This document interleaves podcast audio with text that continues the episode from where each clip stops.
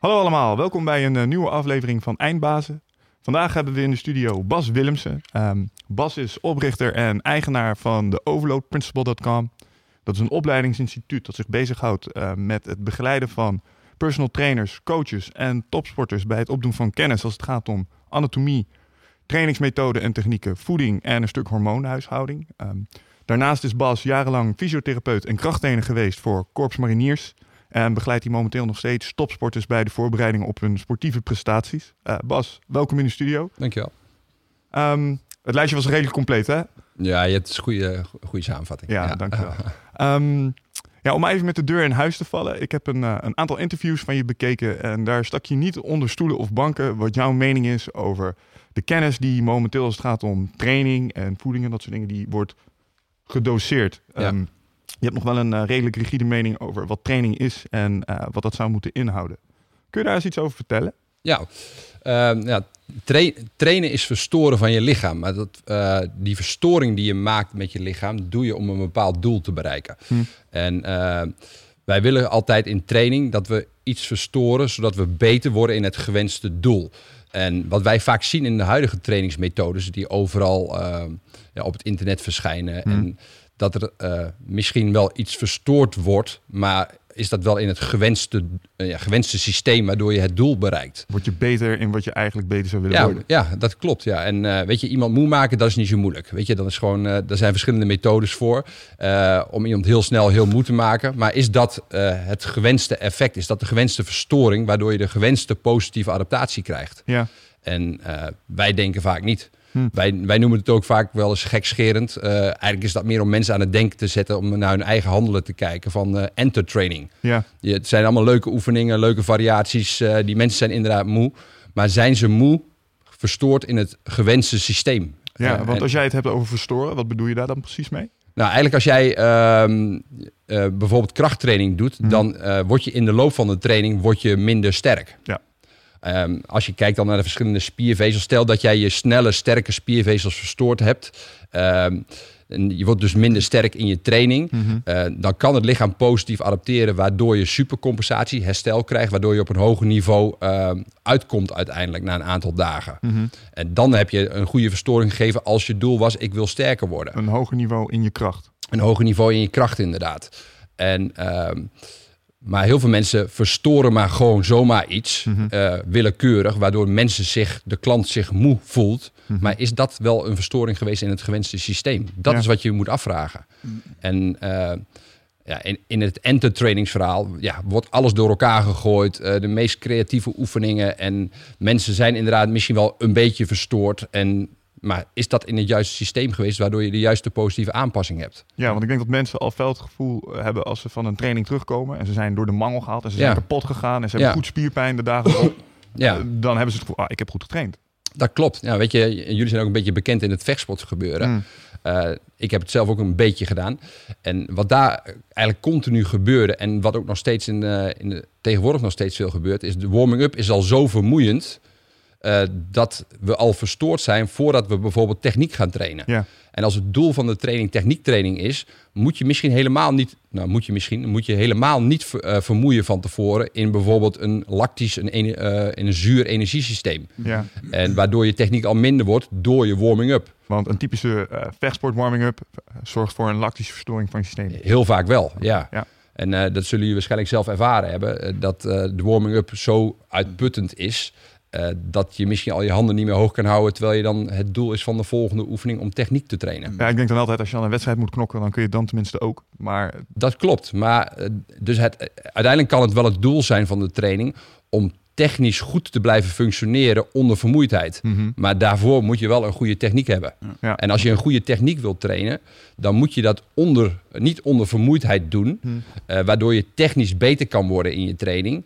En als je de techniek op niveau hebt en je wilt dan later zeg maar uh, het doel bereiken van ik wil technisch goed blijven vechten onder vermoeidheid. Mm-hmm. Dan kan je vermoeidheidscomponent gaan inbrengen. Ja, precies. Maar dat gebeurt meestal niet. Dus eigenlijk is het fundament leggen. Zorgen dat je Absoluut. goed in je systeem hebt. En ja. dan pas vervolgens onder stress gaan testen of Absoluut. je ze dan ook nog kunt gooien. Ja. Ja, ja, ja. Kom je dan een beetje in een discussie van... Uh, uh, ik kan me nog wel herinneren dat uh, de vader van mijn eerste vechtsportleraar was een uh, oude rot in het vak. Uh, Louis Baudou. En uh, de, die heeft uit Taekwondo in de vorm zoals het nu is naar Europa gebracht. Ja. En ik weet nog dat ik uh, toen een keertje een warming-up gaf. En uh, dan liet ik uh, de Taekwondo groep... moest ik een keertje overnemen. Liet ja. ik, uh, ik heb zelf nooit veel getaekwondo'd. Laten we dat vooropstellen. Ja. Maar uh, toen liet ik die jongens opdrukken. Ja. En uh, toen kreeg ik van hem een uitbrander van joh, wat ben je nou aan het doen? Want um, ja, dit is helemaal niet nuttig voor ze, omdat ze dat doen. Hè. Ze gewoon, uh, hij zag liever dat je ze gymnastieke oefeningen liet doen, maar dus balans, motoriek, dat soort mm-hmm. dingen trainen. Ja.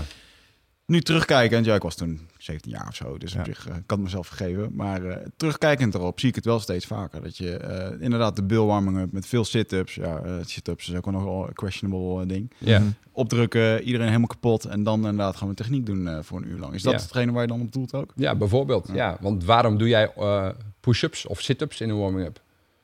Op dat moment was dat gewoon letterlijk een kopiegedrag van wat ik uh, van, uh, uh, van ja. een andere training zag. Van ja, dat deden we altijd. Zo werd dat daar gedaan. Ja, ja maar, maar dat, dat doen de meeste trainers ook. Eigenlijk gewoon een ja. gebrek aan kennis. Ja, maar de doen. meeste ja. trainers kopiëren wat ze vroeger ook gedaan hebben. Ja. Ik heb uh, ook een klein beetje rond kunnen kijken in het voetbal. En daar zag ik het ook.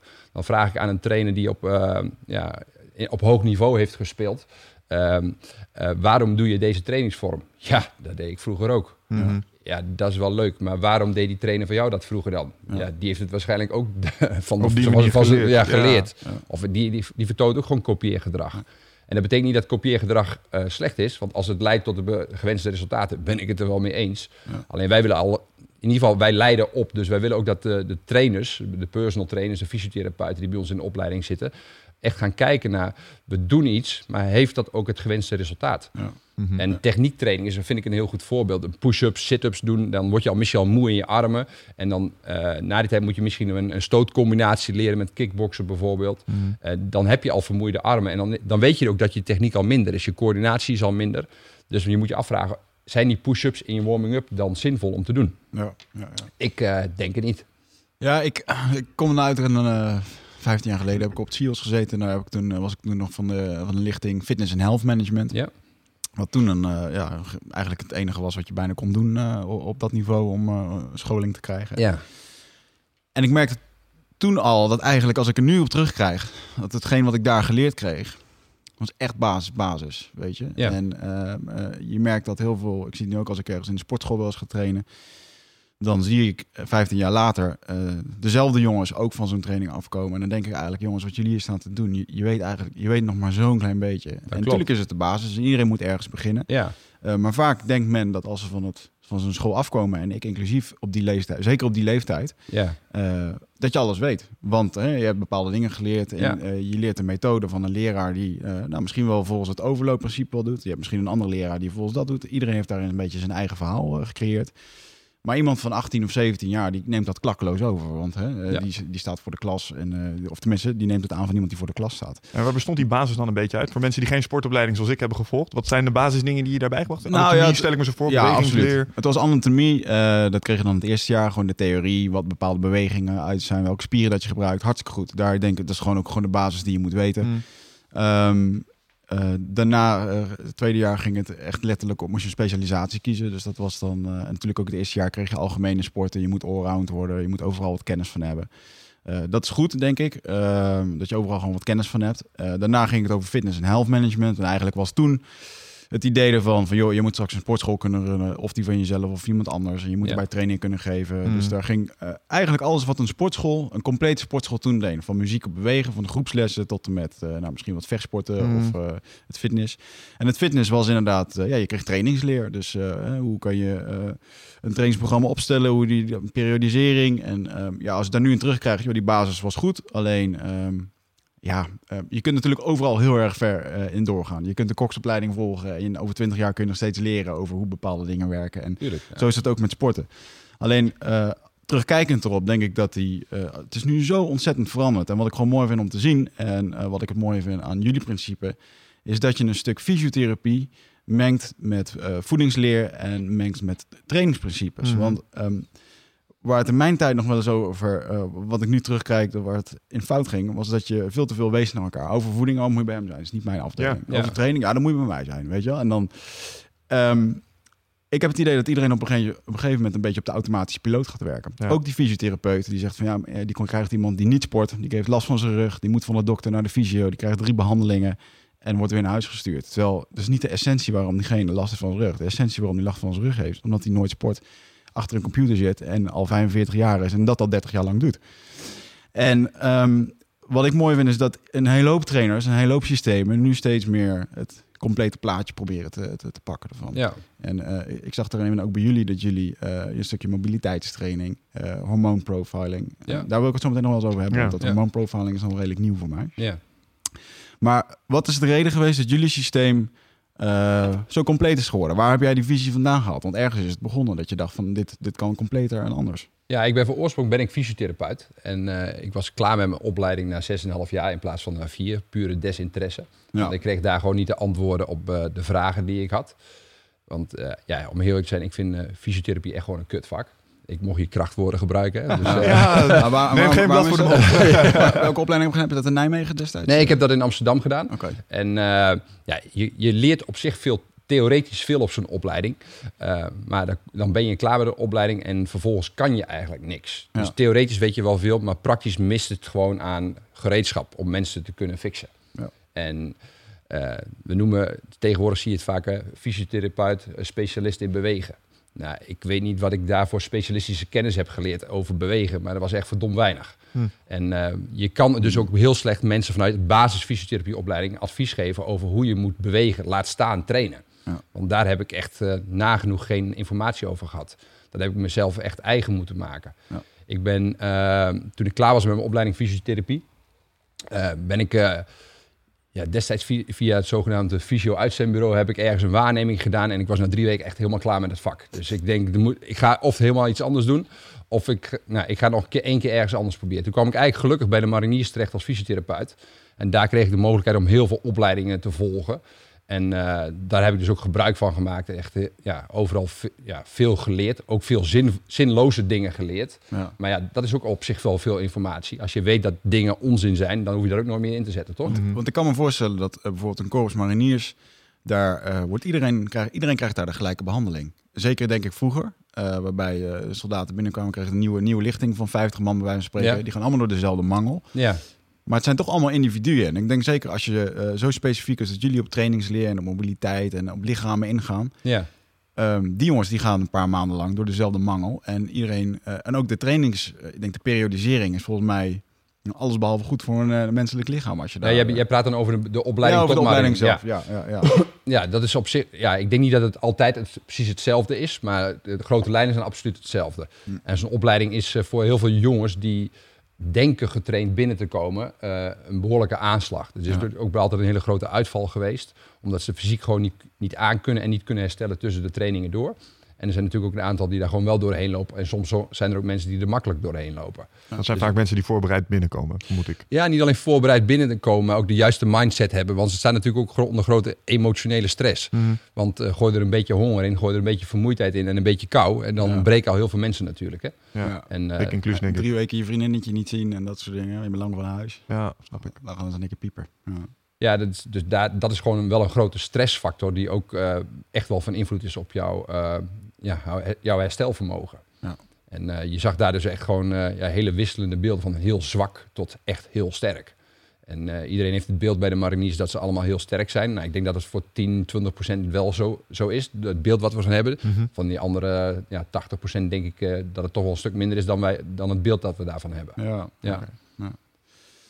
Ja, ik denk als je... Um... Als je een Korps Mariniers kijkt, dan heb je eigenlijk wel met een... Uh, die jongens die moeten goed getraind natuurlijk uh, daarin gaan. Ja. Ik weet niet of het zo is, maar toen ik in Siel zat als het eerste jaar... ging alles om onroudende sporter te worden. En wat je zag, dat iedereen overbelast werd. Want ze moesten alle sporten doen. S ochtends om zeven uur zat ik in de trein, kreeg ik eerst anatomie, daarna moest ik gaan zwemmen, daarna moest ik atletiek gaan doen. En als het kon, even aan het einde van de dag ook nog een keertje zelf trainen. Mm. Ja. Of je had weer een dubbel uur vechtsport tussendoor, wat dan ook. Dus uh, conclusie, tweede jaar, begin eerste jaar, iedereen had allemaal scheenbeenvliesontsteking. Ja, dat kwam heel veel voor, ja. ja. ja. Zijn dat ook klachten die je daar uh, in, in terugziet? Ja, die, die, kwam, die kwam je daar heel veel tegen, absoluut. Scheenbeenvliesontsteking. Het is vaak een lastig te behandelen probleem, omdat je altijd... Uh, Ja, klem komt te zitten tussen de hoeveelheid belast, belasting en de belastbaarheid van de persoon. Ja. En dat er vaak geen tijd is om tussendoor goed te kunnen herstellen.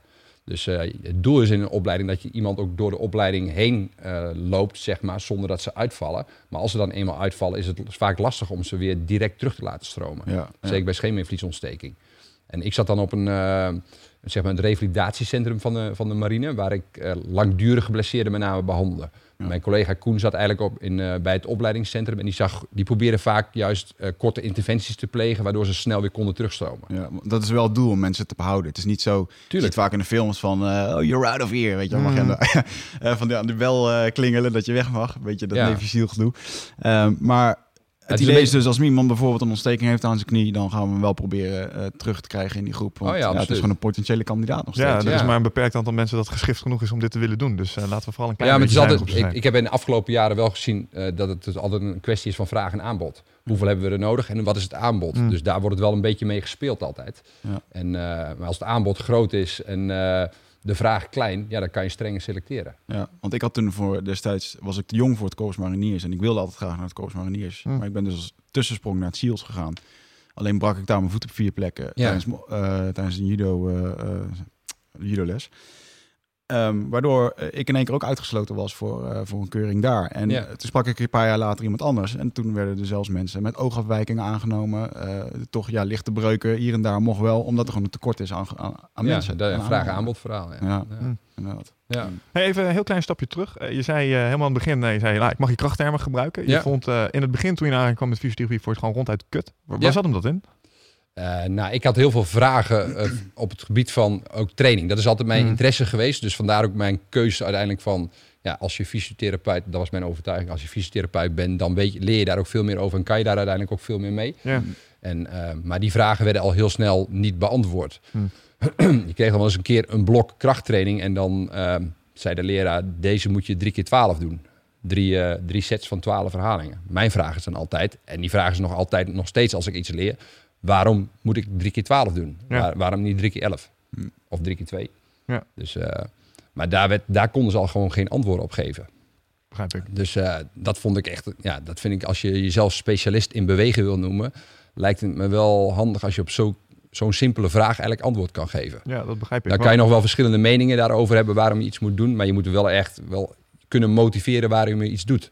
Ja, want dat vind ik wel een interessante. Want jij zei daar straks, ik heb een uh, boel opleidingen mogen volgen. Ik ja. heb ook een boel onzin voorbij zien komen. Wat ja. je vaak mensen hoort zeggen als ze gaan beginnen met aan hun vitaliteitssleutel is. Nou, ik heb het gegoogeld en ik weet begon niet waar ik moet beginnen. Want ja. er zijn zoveel verschillende meningen. Ja. Um, wat was jouw bullshit filter? Hoe hanteerde je die?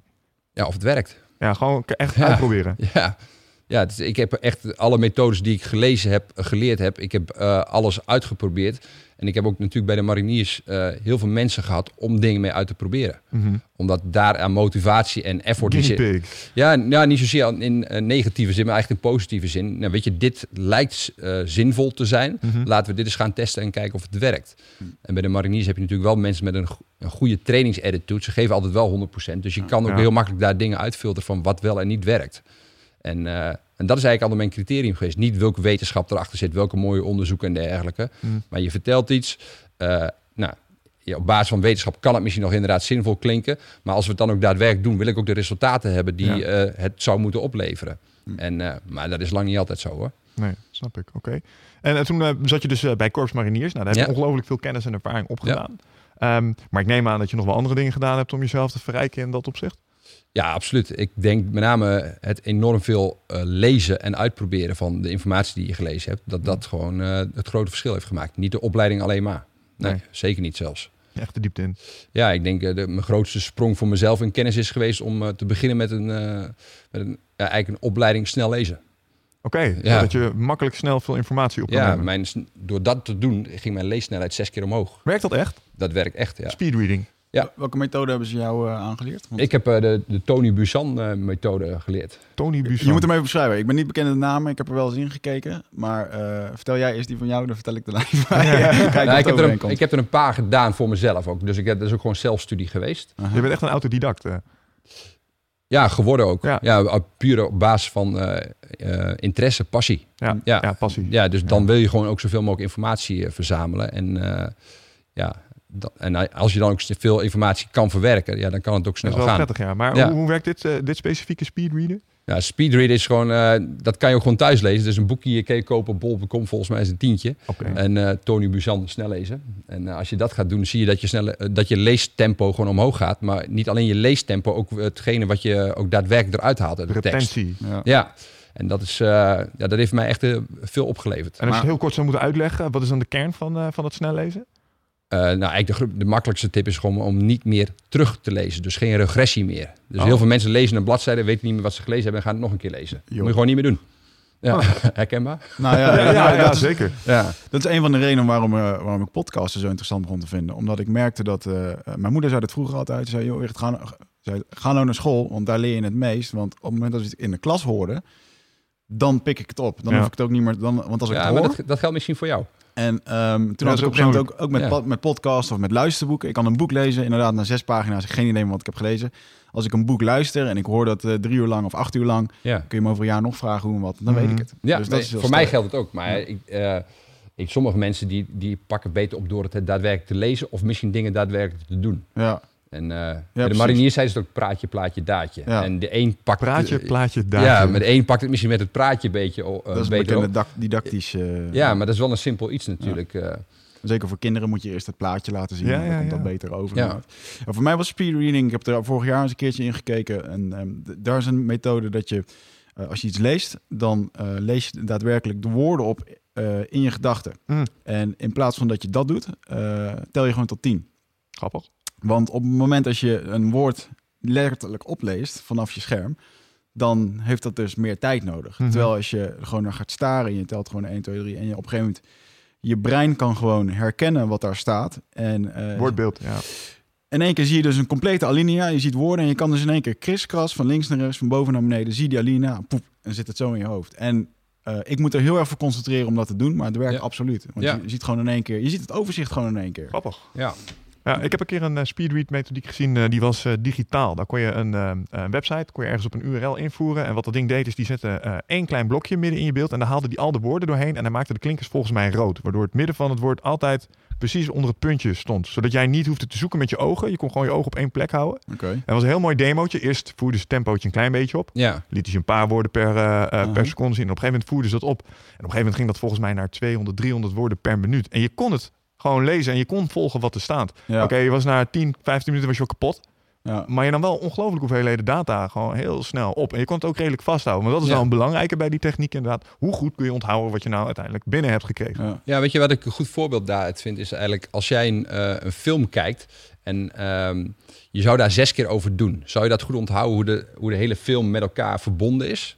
Het hele het plot van de film en dat, de, de, dat je nog informatie weet over de karakters vanaf het begin en dergelijke. Hm. Of zou je het beter onthouden als je die film in één keer zou kunnen kijken? Als je met zes kleine stukjes kijkt of dat je hem in één keer consistent kijkt. Ja, in, in één keer consistent ja, is waarschijnlijk... Laatste, ja. ja, en dat is hetzelfde met een boek. Als je dat in één keer consistent kan doorlezen, dus in één keer een boek kan verwerken voor jezelf, mm-hmm. is je retentie gewoon hoger. Ja, of in, ja. in ieder geval zo min mogelijk herhalingen. Ja, ja, ja, zo min mogelijk. Maar dan ja. heb je het wel ma- te maken met, als je dat in één keer kan doen, dan heb je te maken met focus. Want na zes...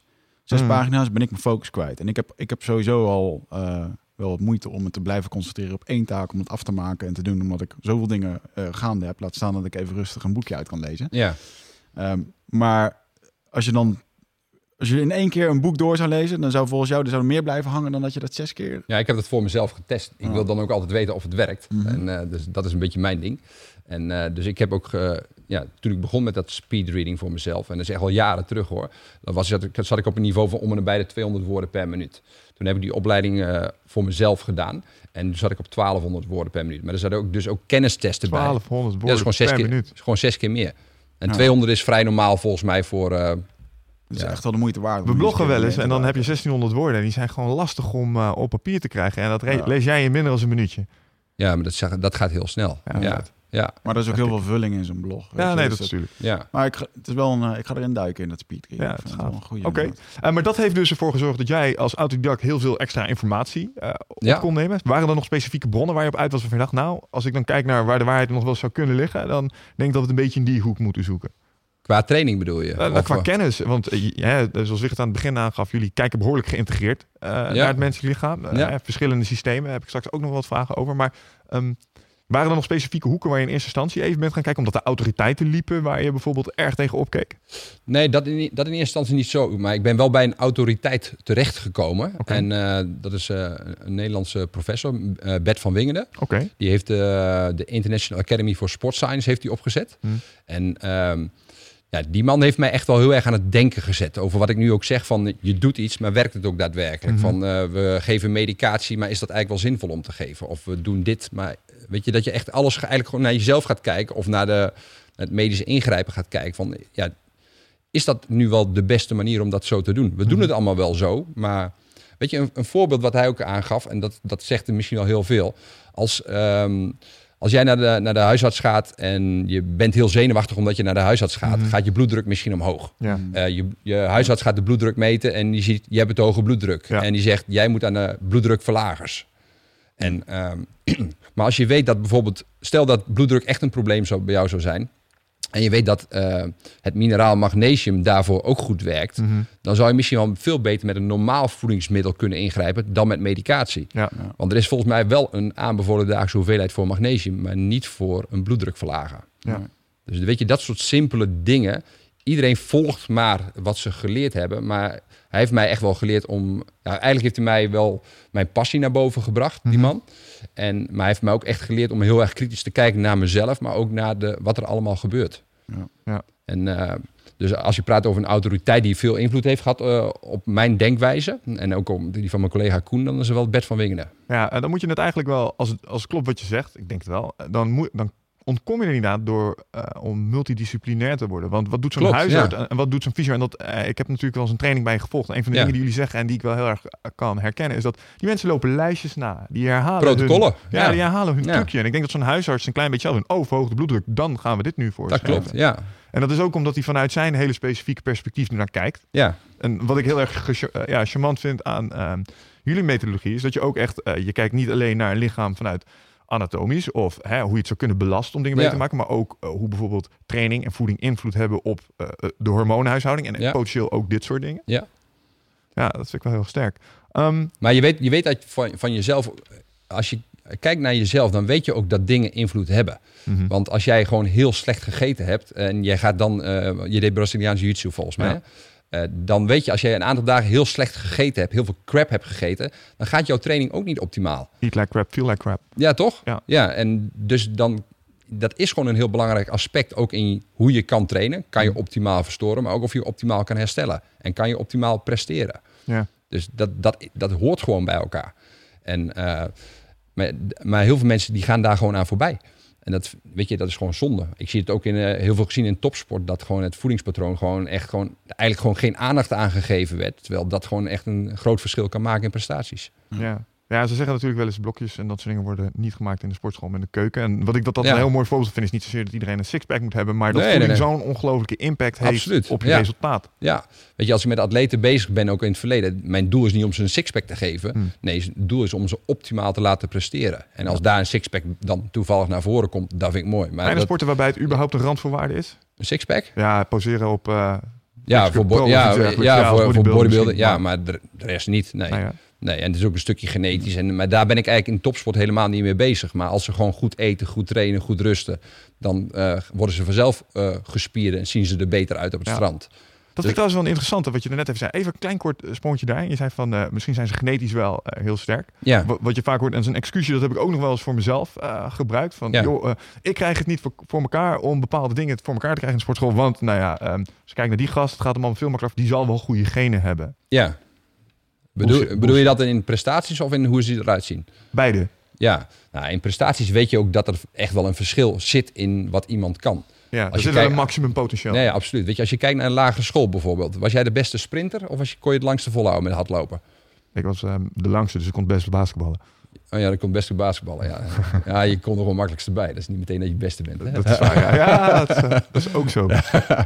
Nee, maar je, je weet vaak wel wat je goed kon op de lagere school. Ja. Dus dat past waarschijnlijk beter bij jouw genetisch potentieel. Hm. Weet je, de een zegt van, ja, ik was echt de, veruit de snelste met sprinten... en de andere kon veel beter hardlopen, of ja. langer duurlopen. Dus de ene is, heeft, is misschien meer gezegend met een snelle, sterke spiervezel... en de andere heeft misschien wat meer uithoudingsvermogensvezels. Ja. Maar is het dan ook zo dat sommige... Um, dat is een discussie die voer ik zelf nog wel eens met cliënten. Ja. En dat is van, dan ga je aan hun slu- uh, voeding werken. Ja. En dan is het ineens van, ja, ik doe het nu vier weken... en het werkt niet voor mij. Ik zal wel anders zijn. En dan denk ja. ik altijd, ja, wat een onzin... Uh, Ja, dat, ik, dat heeft niks met je genen te maken. Dat is waarschijnlijk iets anders wat er misgaat. Ja, ik, wat ik meestal denk, en ook vaak uh, als ik met klanten, ja, met name met normale klanten werkte, dan zeg ik het ook gewoon, dan confronteer ik ze ook mee. Ik zeg, mijn programma werkt wel, maar jij werkt niet. Ja. En ja. Daar, daar zit gewoon vaak het grootste probleem. In de, ja, de effort die ze er zelf in willen steken. Ja, ze willen alles doen. Ja, maar dat is niet, ik vind dat niet mijn probleem, maar... Uh, Ja, ja, ja, dat delen we dan. Maar ja. je moet je ook afvragen wat... Eh, we hebben het nu over de invloed van genen, zeg maar. En uh, er is nog wel mooi uh, voor de kijkers die dat uh, een keertje na willen lezen... moet je maar eens een keertje kijken op uh, TEDx, op YouTube. En daar ja. heb je een uh, filmpje van Courtney Griffins. Die heeft het over uh, wat de invloed is van, uh, van genetics en dan op topsportniveau. En er is inderdaad... Uh, ik kan bijvoorbeeld gaan hardlopen. Maar als er straks een jongen komt uit Afrika met degene met die... Echt, Usain Bolt, ja. Daar kun je niet tegen opboksen. Maar... Ja. Dan gaat het uitmaken op dat niveau. Maar op een niveau waarbij wij gewoon in het dagelijks leven rondlopen... hebben die genetics volgens mij niet zo heel veel ja, voor- of nadelen. Ja, of niet meer, nee. want ja, we hoeven nou niet meer ons, uh, ons nest of ons huis uh, fysiek te verdedigen. Vroeger nee, was dat iets meer een ding. Maar... Het niveautje waar jij mee vergelijkt in de sportschool... zijn de jongens die ook uh, ja, drie keer per jaar knokken om, uh, om daarvan te leven. Weet je? En dan ja. denk jij van, damn, ik wil ook zo zijn. Ja, helaas jongen. Alleen dat is maar een heel klein percentage. Moet je ook zo gaan leven. Ja, ja. maar een heel klein percentage. Ja. Hm. Dus ik denk voor het merendeel wat in de sportschool staat... of aan bootcamps doet... Die loopt de zeuren over dat ze niet degene hebben. Ja, dat is gewoon gelul. Ja, precies. Ja, nee, maar dat is, dat is ook gewoon gelul. Want die, het doel van mensen die bootcamp doen of in de sportschool staan, de gemiddelde, mm-hmm. die willen zich gewoon beter, uh, beter voelen. Ja. Bas, kun je en, nog heel iets meer in de microfoon blijven? Ja, natuurlijk, sorry. Ja. Um, die willen zich gewoon eigenlijk beter voelen en er beter uitzien op het strand. Ja. En dan, weet je, ongeacht welke genen je hebt, dat is altijd mogelijk. Ja, dat is wel een hele mooie. Ja. Dat is wel echt een eye-opener die ik van jullie, uh, van jullie heb gehad en die ik inmiddels ook gewoon snoeihard gejat heb. Is ja. uh, als je het hebt over doelstellingen. Ja. Um, joh, waarom sta je in? Ik gebruik het vaak als voorbeeld voor uh, je doelen bepalen, bijvoorbeeld in een zakelijke context. Zo ja. van, wees eerlijk over je doelstellingen. Ja. Want als je bij me komt en je zegt, joh, ik wil graag meer energie en ik wil ontstressen. Ja. Denk, oké, okay, dan gaat er bij mij in mijn hoofd al een bepaalde aanpak uh, komt naar boven. Ja. Maar als je eigenlijk de doelstelling is, en dat is in acht van de tien keer het geval... op het moment dat ze voor personal training of iets zeggen... ik wil er graag goed uitzien in mijn onderbroek... Ja. Dan moet je me dat ook vertellen, want dat is een compleet andere route er naartoe. Ja, dus, dat, ja. Dat, dat klopt, weet je. En die route is eigenlijk, eigenlijk heel makkelijk. Mm. Je, het is echt niet moeilijk om er beter uit te zien. Uh, alleen... om het daadwerkelijk te doen. Daar is, dat is het grootste probleem. Ja, want wat als je... Uh, meeste mensen die lopen daar wel met die vraag. Hè, en uh, met name als ze weten dat je wat met sport doet. Ja. Uh, dat zal wellicht misschien ook wel kennen. Dan komen mensen die vragen vaak... ja, maar hoe moet ik dat nou doen met mijn eten? Hoe kan ik dan het beste sporten? Ja. Stel, iemand komt helemaal blanco bij. Met alle mensen die we spreken horen we ook al vaak... ja, dat is heel persoonlijk en dat verschilt per individu. Ja. Maar ik denk dat er vast wel een aantal dingen zijn... die je standaard in gang kan zetten van... als je dan wil beginnen, begin ja. dan hier. Want hier haal je de meeste impact uit. Ja, gooi al je crap uit je voeding.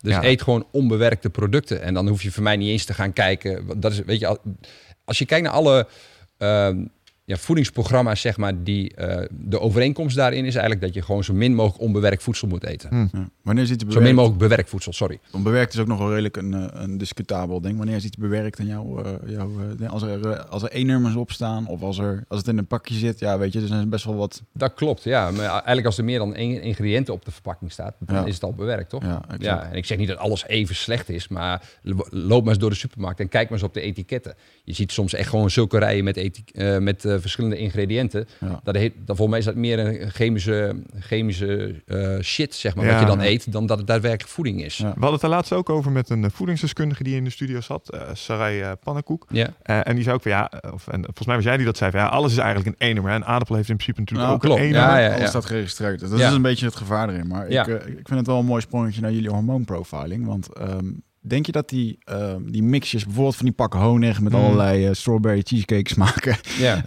uh, wat niks te maken heeft met natuurlijke dingen. Yeah. Als je zo'n Als je er dagelijks, wekelijks, jaarlijks zulke dingen dagelijks binnenkrijgt... Ja. Uh, heeft dat invloed op je hormoonhuishouding?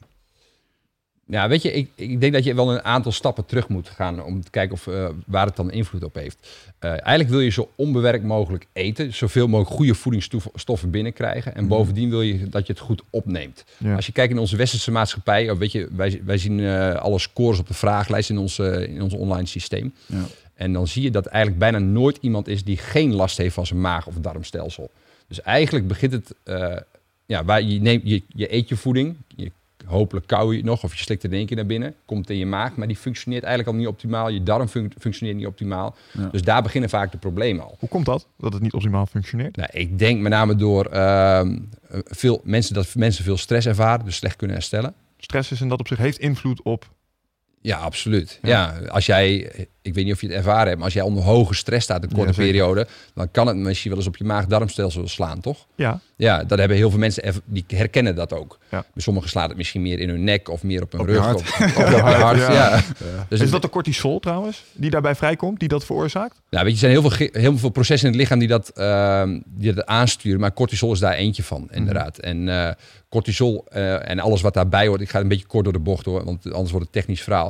Maar eigenlijk, de stresshormonen komen vrij op basis van een stressor. Mm-hmm. En uh, normaal gesproken is die cortisol, als je kijkt, is geschikt voor uh, ga je uh, vechten, vluchten of freezen. Ja, het is toch bedoeld om de homeostase te herstellen nadat de adrenaline is vrijgemaakt. Ja, nee, het is, nee, cortisol ziet men altijd al slecht, maar het heeft natuurlijk een hele goede functie ja. om je juist uh, alert te maken in, uh, in periodes van stress. Maar is dat niet wat de adrenaline doet? Ja, dat, ja dat hoort er allemaal bij. Ja, okay, ja, ja, ja, ja. Dus het speelt allemaal samen.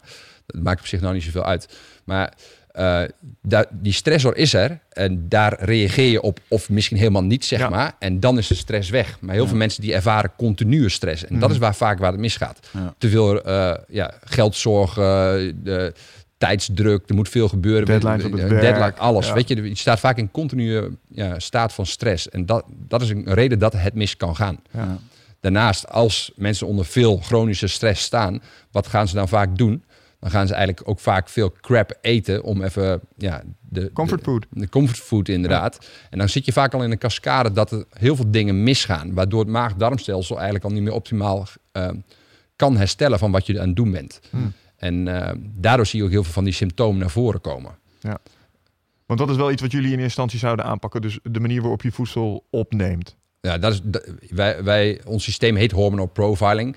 Maar misschien is de naam zelfs wel verkeerd gekozen, omdat wij met name in eerste instantie op, uh, richten op het optimaliseren van het maag- en darmstelsel. Mm-hmm. Is, is er een manier om dat goed uh, om dat te kunnen resetten? Heb je daar een bepaald protocol, protocol voor? Nou, eigenlijk, je kan testen of je v- bijvoorbeeld voldoende maagzuur aanmaakt. Mm-hmm. Uh, dat kan je doen eigenlijk letterlijk met maagzuur. Ja. Uh, heel veel mensen...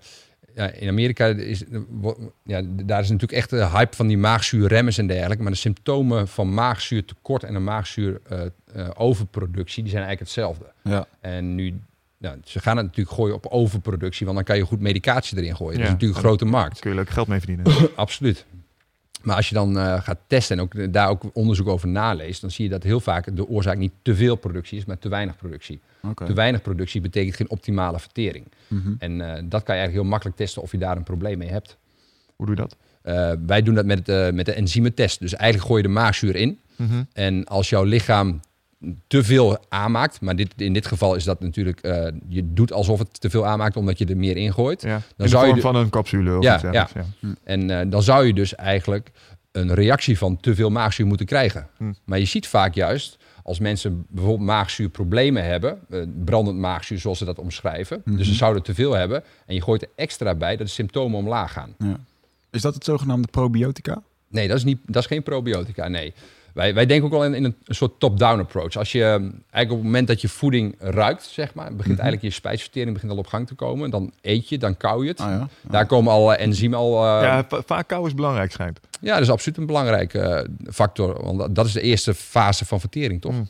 Dus uh, dan komt het in je maag. Daar moet het door onder andere maagzuur, zeg maar, goed verteerd worden, waardoor het uiteindelijk goed kan opgenomen worden in de darmen. Mm-hmm. Maar daar zijn vaak de, ja, is eigenlijk een dysbiose. Dus de verhouding tussen goede en slechte darmbacteriën is eigenlijk alweer een probleem. Ja. Dus je kunt al heel veel problemen in je hele systeem krijgen. Dus wij denken eerst goed kauwen, maagzuur, problemen eventueel als die er zijn oplossen. En dan kijken naar bijvoorbeeld, uh, moet ik probiotica gaan supplementeren? Want hoe zit dat nou bijvoorbeeld met verteren? Ben ik wel inter- vind ik wel interessant als je zegt van, uh, als je goed kauwt, dan zou je ervan uitgaan dat voeding ontzettend fijn wordt. Ja. En daardoor is het makkelijk te verteren. Maar stel nou dat ik een stuk voeding in één stuk doorslik. Yeah. Dan uh, komt het ook in dat maagzuur. Yeah. Doet je uh, lichaam er, ongeacht hoe dat het er, of het er gekoud of niet gekoud in komt, Uh, heeft het ongeveer een bepaald tijdspad uh, waar het daar in dat maagzuur ligt en dan vervolgens door wordt gestuurd naar de darmen? Nee, het is, is ook afhankelijk van hoe. Het zijn van heel veel factoren afhankelijk. Onder andere van hoe vaak je eet, hoe goed je het koudt, hoe groot de hoeveelheid is die je eet. Hmm. Uh, is je maagzuur wel op of niet op orde? Dus er zijn te veel factoren om daar te zeggen van zo lang duurt het. Ja, exact. Ja. Okay, het is geen tijdspad. Ja. Okay. Hmm. Hmm. En um, nou, we kwamen hier een beetje op, uh, zeg maar, vanuit de vraag, joh, stel je zit uh, hier naar te luisteren thuis en je denkt, ja. joh, ik wil aan de gang. Ik kan me voorstellen dat niet de eerste, uh, je zegt eigenlijk begin eens met uh, de crap uit je eten snijden. Ja. En daarvan, um, als ik het me goed herinner, was uh, de uitspraak alles wat rent, zwemt, vliegt, groen is en geen barcode heeft. Ja, eigenlijk als, dus het moet niet, niet bewerkt zijn. Ja, het moet ja. niet bewerkt zijn. Ja. En um, daar pakken mensen ver weg de meeste winst op de voeding. Uiteraard, ja. ja. ja. En gecombineerd met sporten, zijn er dan nog, want de meeste mensen, ja, maar dan moet ik ook een beetje bij gaan trainen. Is dat nodig? Of zeggen, ah, ga eens maar gewoon aan je voeding werken. Voor een gemiddelde doelstelling en mensen met uh, overgewicht, vermoeidheidsproblemen, uh, fysieke klachten. Mm. Je moet gewoon eens normaal gaan vreten en gaan bewegen. Ja. Dat, dat is echt mijn overtuiging hoor. En heb je het dan over bewegen of trainen? Nou, laat ze eerst maar eens gaan bewegen. Ja, want precies. Dat doen ze vaak ook al niet. Ja. Weet je, ik vind bewegen vanuit je bed rollen naar de keukentafel, vreten en dan in, een, in, uh, in de auto gaan zitten. Dat en, achter, en dat, is niet, dat noem ik geen bewegen. Nee. Uh, dat vind ik dus echt zo gaar met die. Uh, vroeger had je van die uh, apparaatjes die kon je in je broekzak doen en dan meten ze hoeveel stappen en hoeveel calorieën. En dan waren er van die dames op de sportschool die pakten dan erin. Ik heb vandaag al tweeduizend calorieën verbrand. Mm, ja. ja, die had je altijd al verbrand. Je moet extra verbranden. Ja, je moet aan de bak. Ja. En dat is nu ook een beetje het gevaar met smartphones en andere fancy watches en andere dingen. Ja. Ik weet dat Michel ook graag alles meet. En, ja, uh, klopt. Uh, ik heb ook zo'n ding in mijn broekzak gehad met een aantal stappen en zo. Dus ik vind het fantastisch. Ja. Ja. Ja.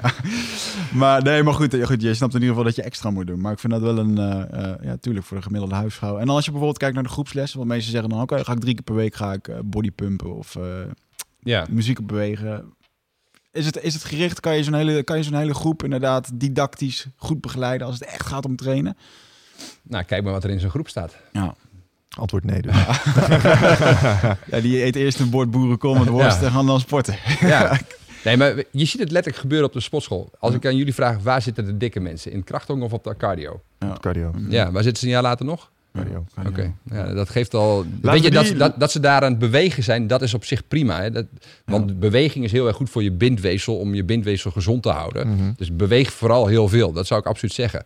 Maar wil je daadwerkelijk uh, progressie boeken, bijvoorbeeld in kracht en dergelijke, ja, dan moet je ook letterlijk iets verstoren. Ja. Maar ook als het gaat om uh, vetverbranding, volgens mij. Op het moment dat jij gaat krachttrainen, als je cardio en kracht tegen elkaar af gaat zetten, ja. en je doelstelling is vetverbranding, dan ja. zit je aan de kant van krachttraining ver weg aan de beste kant als het gaat om snel resultaat boeken.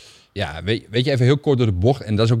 Uh, ik weet dat de research daar ook in. Uh, de ene is pro-cardio, en de andere is mm. juist tegen cardio en voor krachttraining en dergelijke. Dus je kan bijna alles wel onderbouwen of onderuit halen. Ja. Uh, dat, dat is ook met research. En, uh, maar ik heb gewoon. Dat, die dingen heb ik gewoon allemaal getest. Mensen gewoon op cardio-protocollen. Bij de mariniers was het natuurlijk makkelijk, omdat ze natuurlijk wel gewend zijn om veel hard te lopen en ja. kijken wat daar gebeurt. En juist dat stuk er heel erg proberen af te halen en veel meer op krachttraining en uh, high-intensity uh, bijvoorbeeld uh, protocollen met kettlebell swing. Ik zag daar al zo'n mooie staan. Ja. Zo zien ze er meestal na die tijd uit trouwens. Hè? Ja. Als, uh, als je klaar bent, als je tweeëndertig kilo kan ja. uh, ja. dat swingen, dan krijg je zo'n kop. Ja. Ja. Mensen die even naar mij kijken, hier achter mij staat die. De silverback, hoe heet die? Ja, het is de silverback. Dat is de gorilla. De gorilla, de gorilla. tweeëndertig kilo puur staal. Als je die uh, nou, een minuutje door de lucht heen kan slingeren, dan uh, ben je al uh, een hele vent. Ja, absoluut. Nee, maar ik zie dat dat gewoon veel beter werkt voor uh, je body composition, maar ook voor hoe mensen zich daadwerkelijk voelen. Mm-hmm.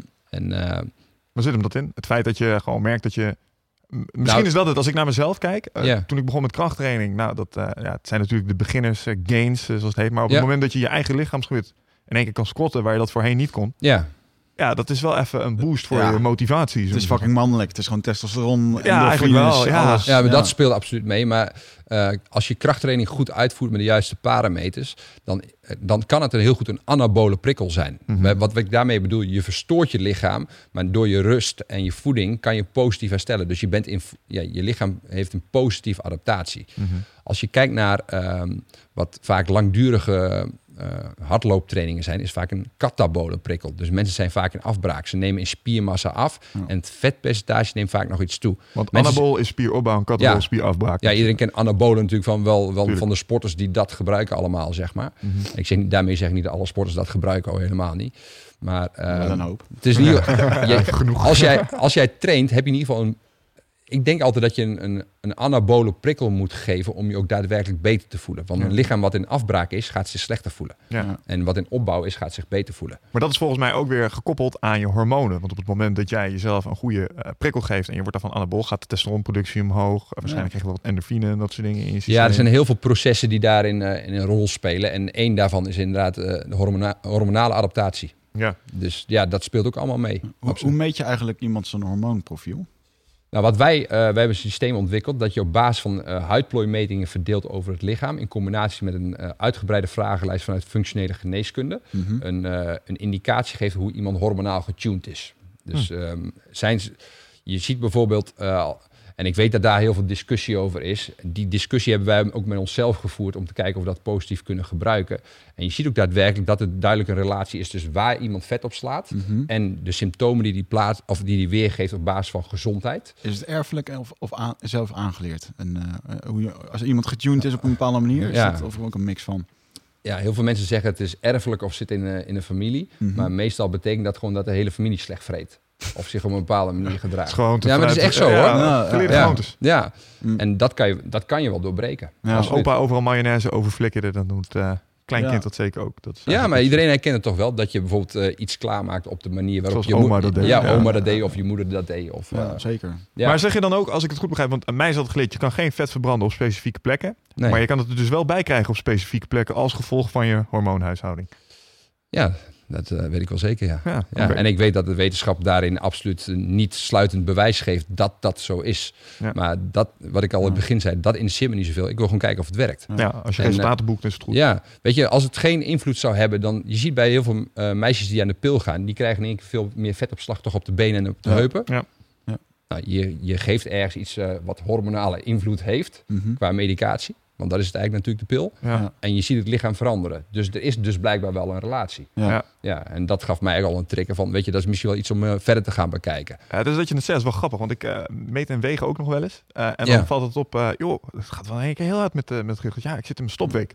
Oh, ja. En dan merk je meteen dat ze minder vocht vasthouden. En dat ja, de, ja. ja, weet je, vocht is natuurlijk geen vet. Maar, dus, maar dat geeft ook al een invloed. Dus, nee, uh, dat ja. ja, nee, ja. ja. ja. Grappig. Oké. Okay. Um, Dus als het gaat om kleine ingrepen waar je spectaculaire resultaten uithaalt, voeding absoluut uh, uh, numero uno. Ja. Uh, nou, we hadden het al even een beetje over bewegen. Je zei net iets over magnesium supplementeren. Ja.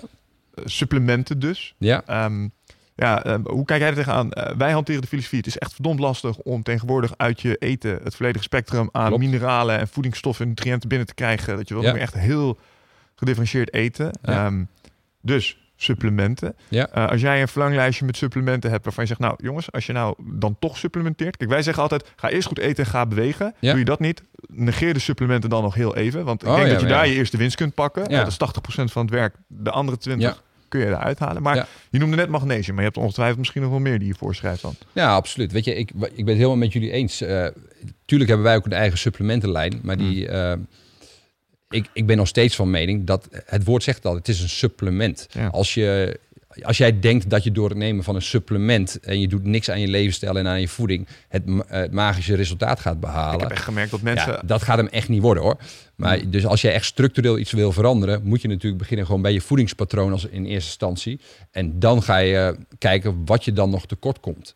Als je kijkt dan wat komen de meeste mensen tekort.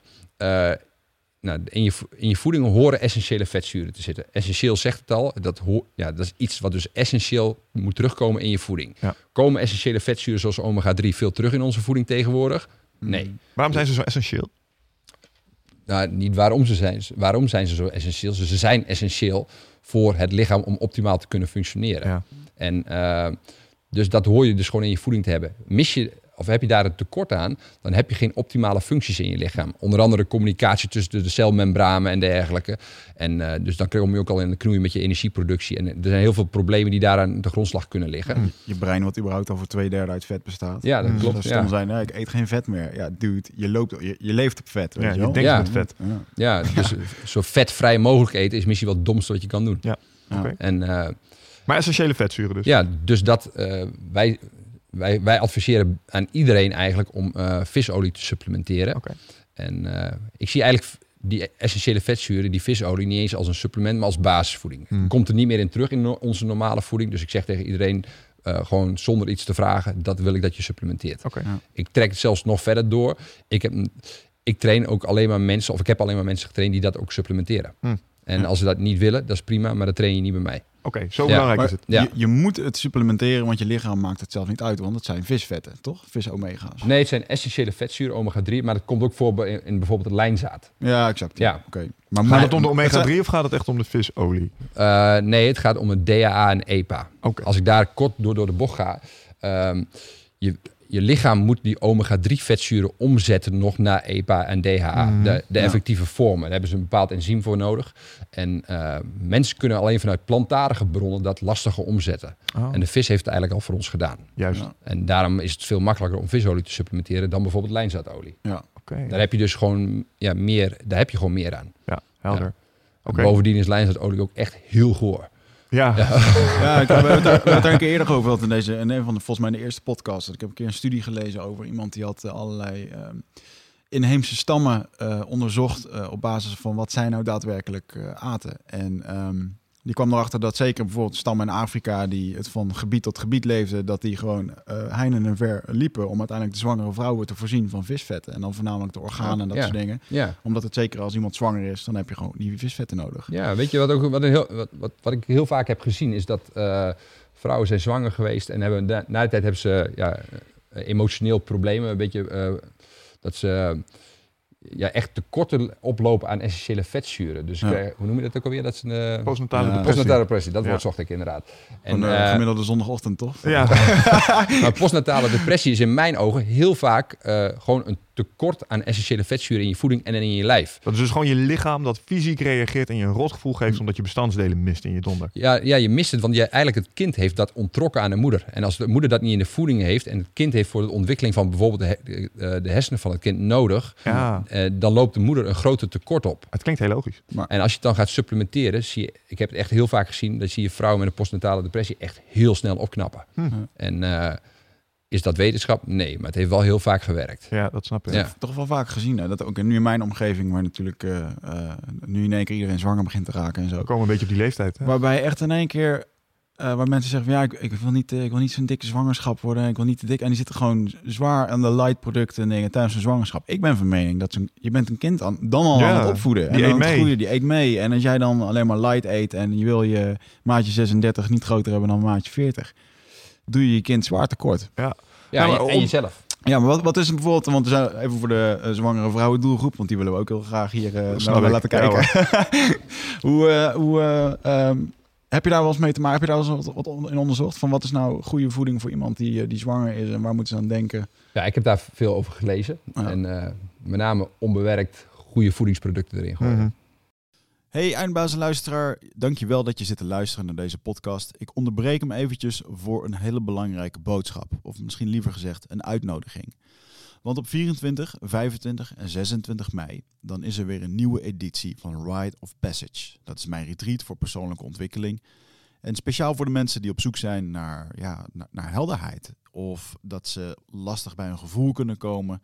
Dat ze moeilijke beslissingen moeten maken. En dat ze zo ontzettend in hun hoofd zitten... Ja, dat ze er eigenlijk gewoon niet meer goed uitkomen. Of dat ze misschien al heel lang in een, ja, een soort van oud gevoel zitten. Dat ze dat gevoel willen transformeren. Of misschien wil je gewoon een oud stuk achter je laten. Ergens een punt achter zetten. En ja, zoek je misschien heling op iets wat, wat je te lang hebt weggeduwd of, of hebt vermeden. En daarvoor wil ik je uitnodigen op vierentwintig, vijfentwintig en zesentwintig mei... om in een retreat mee te doen waar de inhoud van het programma geheim is... Waar de belofte is dat het oncomfortabel wordt. Want jij begrijpt als geen ander dat als je die volgende stap wilt maken... Ja, dan zul je uit de comfortzone moeten komen. En Ik garandeer je, laat mij dat proces begeleiden met jou voor drie dagen en je leven zal daarna nooit meer hetzelfde zijn. Gemiddeld beoordelen de deelnemers het met een negen komma twee. En daar ben ik ontzettend trots op. Er is ook een money back guarantee. Heb je de drie dagen vol, volbracht en vind je het niks, krijg je gewoon je geld terug. Dus het enige risico wat er is, is dat je gelukkiger kan worden. Ik zie je op Ride of Passage. Ga naar wichert meerman punt n l en klik op Retreat. Ja, want volgens mij was jij dat laatst die vertelde dat die symbiose tussen kind en uh, moeder, die gaat nog wel verder als je denkt. Want het is natuurlijk, ja. hè, men, men denkt met name aan het kind, maar volgens mij was het met bijnieruitputting, of geloof ik, dat als je dan zwanger bent, dat de nieren ja. van het kindje... Koen vertelde dat in de ja. opleiding inderdaad, maar er is, is inderdaad, er is ook uh, literatuur beschikbaar als je, en het wordt ook in sommige boeken beschreven, dat uh, de moeder voelt zich aan het eind van de zwangerschap vaak heel erg goed. Maar die lift eigenlijk mee eigenlijk op de bijnier en de hormoonproductie van, uh, van het kind. Ah, waardoor ze even beter voelen. Maar is het kind dan geboren, uh, dan valt die, dat meeliften natuurlijk weg. En dan zakt de moeder vaak, letterlijk, als het tekort heeft, letterlijk weg. Ja, ja. Wauw.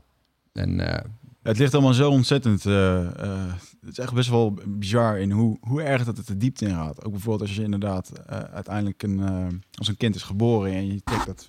Het vlies juist het voor een lamp. Als je ziet hoe super gedetailleerd het is met al die vaartjes. Jij doet het regelmatig, begrijp ik. Ik doe het niet regelmatig, ja, maar ik heb, er, ik heb er... Hij is visueel, hij is visueel ben, goed, hè? In het, um, in het weekend ben ik amateur-gynaecoloog. Ja. Dan doen we dit soort dingen. maar maar het, in, ik heb daar gewoon veel over gelezen, omdat ik het interessant vind. Omdat ik een keertje een onderzoek las waarbij iemand, uh, waarbij een onderzoek is gedaan over kinderen die met een keizersnede zijn geboren. Uh, dat is goed onderzoeken, goed terug te halen. Mm. Dat die kinderen vaker ziek zijn, vaker in het ziekenhuis komen, omdat wat blijkt dat op het moment als een kind gewoon geboren wordt en hij komt daar daadwerkelijk uit op dat mm. moment, dat daar een soort van hormonen uh, laag als het ware over, uh, over het kind heen komt en wat een laatste, laatste vorm van protectie geeft. Gewoon een natuurlijk ja, laatste laagje, weet je wel, wat je krijgt. Ah, ik had er geen idee. En er zijn, ja, ik, je kunt wel van zeggen wat je wil, maar die onderzoeken, het is best wel een hard onderzoek, omdat je gewoon letterlijk kan meten wie er met keizersnee geboren is en wie mm. niet. Mm. En je kan vervolgens ook meten of dat die mensen een keer in het ziekenhuis zijn gekomen met wat voor kwalen. Dus daar is best wel een, dat is best een groot Amerikaans onderzoek geweest. En ik vond het wel heel interessant. En ik ben daarom wel van overtuigd dat het echt de diepte ingaat over wat je uh, en hoe gedetailleerd het allemaal is wat je tijdens zo'n zwangerschap doet en ook ja. alle kleine dingen daarna. Ja. Ja, het is ook niet voor niks dat je sommige producten gewoon niet mag eten op het moment dat je zwanger bent, want het gaat rechtstreeks naar nou ja, de vrucht. Ja, ja. ja snap ik. True. Ik heb daar nog wel eens, nog wel eens twijfels over, hoor. Of, uh, of dat echt? Ja, als, als het uh, maag-darmsysteem van de moeder gewoon goed functioneert mm-hmm. en dus alle voedingsstoffen en schadelijke dingen kan afbreken door middel van maagzuur, is dat, ja, zij is de filter inderdaad. Dus, uh, ja, want bijvoorbeeld, de, geen, geen, dat vind ik ook zo'n ding, geen rauwe vis. Maar bijvoorbeeld uh, duizend jaar geleden wisten we echt niet dat we geen rauwe vis dat mochten klopt. eten. Als nee, je, dus uh, daar, ja, dat zegt al genoeg, toch? Ja, ja. Dus jou, ja, ik, denk, ja. ik heb daar twijfels over. Ja, ja hmm. daar zit inderdaad wel wat in. Ja, ja. Hetzelfde met de uh, rauwe melk is ook zoiets, hè? Ja. ja, maar ja, rauwe melk, veel mensen kennen het niet eens. Dus rauwe melk is gewoon wat rechtstreeks uit een koe komt, onbewerkt. Ja. Wat vol met vitamine. En... Ja, dat is denk ik, he- dat kan als je bepaalde doelstellingen hebt, hele goede voeding zijn. Ja. En ook in bepaalde ziektebeelden zou dat hele goede voeding kunnen zijn. En uh, alleen van de Nederlandse overheid mag je dat niet adviseren. Ja. Dat doe ik dus ook niet. Nee. Ik doe het zelf wel. Uh-huh. Oké. Okay. Ja. Maar nou, het is, ja. zeker... Waar haal jij je rauwe melk vandaan dan? Van de koe. Ja, dat begrijp ik. Maar jij hebt ergens in de buurt een boerderij waar je heen gaat. Hij heeft er een gekocht. Ja. Staat er een in je tuin. Nee, maar over, bij iedereen in de buurt zijn boerderijen. Dat snap ik. Ja, en, en je kunt uh, dus gewoon de brutaliteit hebben om gewoon ting-dong. Nee, maar er zijn ook heel veel boeren die een, uh, een, een tank bij hun op hun erf hebben staan waar je gewoon melk kan tappen. Okay. Je dat nou? Ja, en uh, die melk is vaak goedkoper dan in de supermarkt. Okay. En die is en lekkerder en die heeft heel veel gezondheidsvoordelen. Ja. Alleen de overheid geeft aan dat de nadeel is dat je ziek kan zijn van bepaalde... Uh, ziek kan worden van bepaalde bacteriën. Ja, beetje zelfs met rauwe eieren. Ze moeten adviseren om de melk volgens mij tot zeventig graden te verhitten. Pasteuriseren toch? Ja, ja, maar dat, dan gaan ook veel goede eigenschappen verloren. Dus, uh...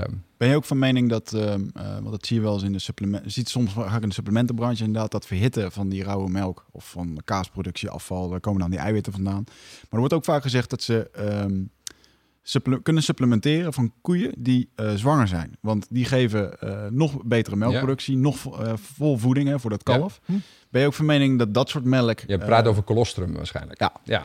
ja, dat kan ook... Ken uh, ik niet, wat is het? Uh, dat is de, de eerste melk na de geboorte van het kalf. Oh, ja, okay. Dus dat is eigenlijk de meest... Ja, daar zitten de meeste groeifactoren in, zeg maar, voor, uh, voor het kalf. Ah. Ja, en uh, dat heeft ook een bepaald immuunsysteem... Uh, po- positief effect op het immuunsysteem als ja. je problemen hebt. Kan dat hebben. Okay. Dus ja. Eigenlijk moeten we gewoon continu een zwangere koe in de tuin hebben. Ja. Ja. Weet wat ons te doen staat op kantoor. Ja, ja. Precies. Ja. Drie koeien en een... Uh, ja, nee, goed. Maar er wordt ruzie over wie mag mesten. Uh, ja, helder. Maar nu gaan wij vaak in wel op uh, kleine dingetjes binnen het hele grote spectrum. Maar ik denk mm. dat je, als mensen het grote spectrum zien van gewoon gezond eten, dan heb je vaak dat soort dingen niet meer nodig. Nee. Ja, het zijn wel de optimizers die het vaak in deze hoek zoeken natuurlijk. Ja, weet je, dat is echt... Uh, Ja, looking life through a straw. Hè? Dus ja. dat je een heel klein aspect kijkt van is dat gezond of is dat, dat slecht? En uh, ja, dat kan heel gezond zijn. Maar als je het grote geheel bekijkt, heb je dat kleine stukje misschien helemaal niet nodig. Ja. Omdat je al gezond bent. Okay. Ja, dus even terug naar het, uh, naar het supplementeren. Je had het dus over de essentiële vetzuren. Nou, toen kwamen we op melk ja. en dat soort dingen uit. Wat staat er nog meer op je lijstje? Want je zegt, uh, als je geen visolie slikt bij mij, ja. uh, dan ga ik niet eens met je aan de slag. Nou, stel ja. dat heb je gedaan en ze trainen een tijdje. Wat ja. komt er dan op je lijstje terecht? Nou, dan moet je eigenlijk gaan afvragen waar nog meer tekorten aan uh, kunnen ontstaan. Ik denk dat het go- gebruik van een, een goede multivitamine... en dat gaat niet zozeer om dat je mijn merk moet gebruiken... want eigenlijk uh, de productie van multivitamine is met name ook nog een filosofie. Mm-hmm. Uh, dus ik, op basis van de informatie die ik heb... Uh, heb ik samen met mijn collega hebben we een uh, multivitamine samengesteld... van waar we denken dat de, mens, de meeste mensen van een bepaalde stof meer nodig hebben. Ja. En uh, misschien dat een andere firma daar anders over nadenkt. Dus wij zeggen ook vaak van neem ook gerust eens een keer van een ander goed merk. Um, ook is een uh, multivitamine en roteer ja. dat eens een ja. beetje. Kijk hoe je erop reageert. Ja. Ja, het is grappig inderdaad. Als je kijkt naar wat uh, de echte letterlijke uh, de gedachte van Onnit is... dat ze uh, supplementen juist apart willen supplementeren. Dus alleen ja. maar aparte stoffen, omdat je dan betere opname zou hebben. Omdat, ja, ja ook dat, ik snap dat, maar ook daar is discussie over. Ja, het is en dus eigenlijk moet je... Uh, moet je dus gewoon weer kijken van je doet iets en heeft het het positieve effect voor je? Ja. Ja. Werkt het? Maar de meeste ke- mensen zouden wel baat kunnen hebben bij een multifit in dat opzicht. Ja, ik denk dat de meeste mensen wel dat het wel zinvol is om een multi te nemen. Ja, ja, ja dat zit hem puur in het feit dat we vanuit onze voeding dus echt onvoldoende van het spectrum binnenkrijgen. Ja, landbouw. Uh, als je kijkt naar de landbouw, er wordt gewoon eigenlijk te veel uh, verbouwd op de meeste landbouwgronden, waardoor de grond zich niet kan herstellen en ook niet meer de mineralen bevat. Die mineralen komen niet meer terug in onze voeding. Magnesium ja. is daar een heel belangrijk voorbeeld van. Oké. Okay. En daar kan je ook heel veel over nalezen, hoor.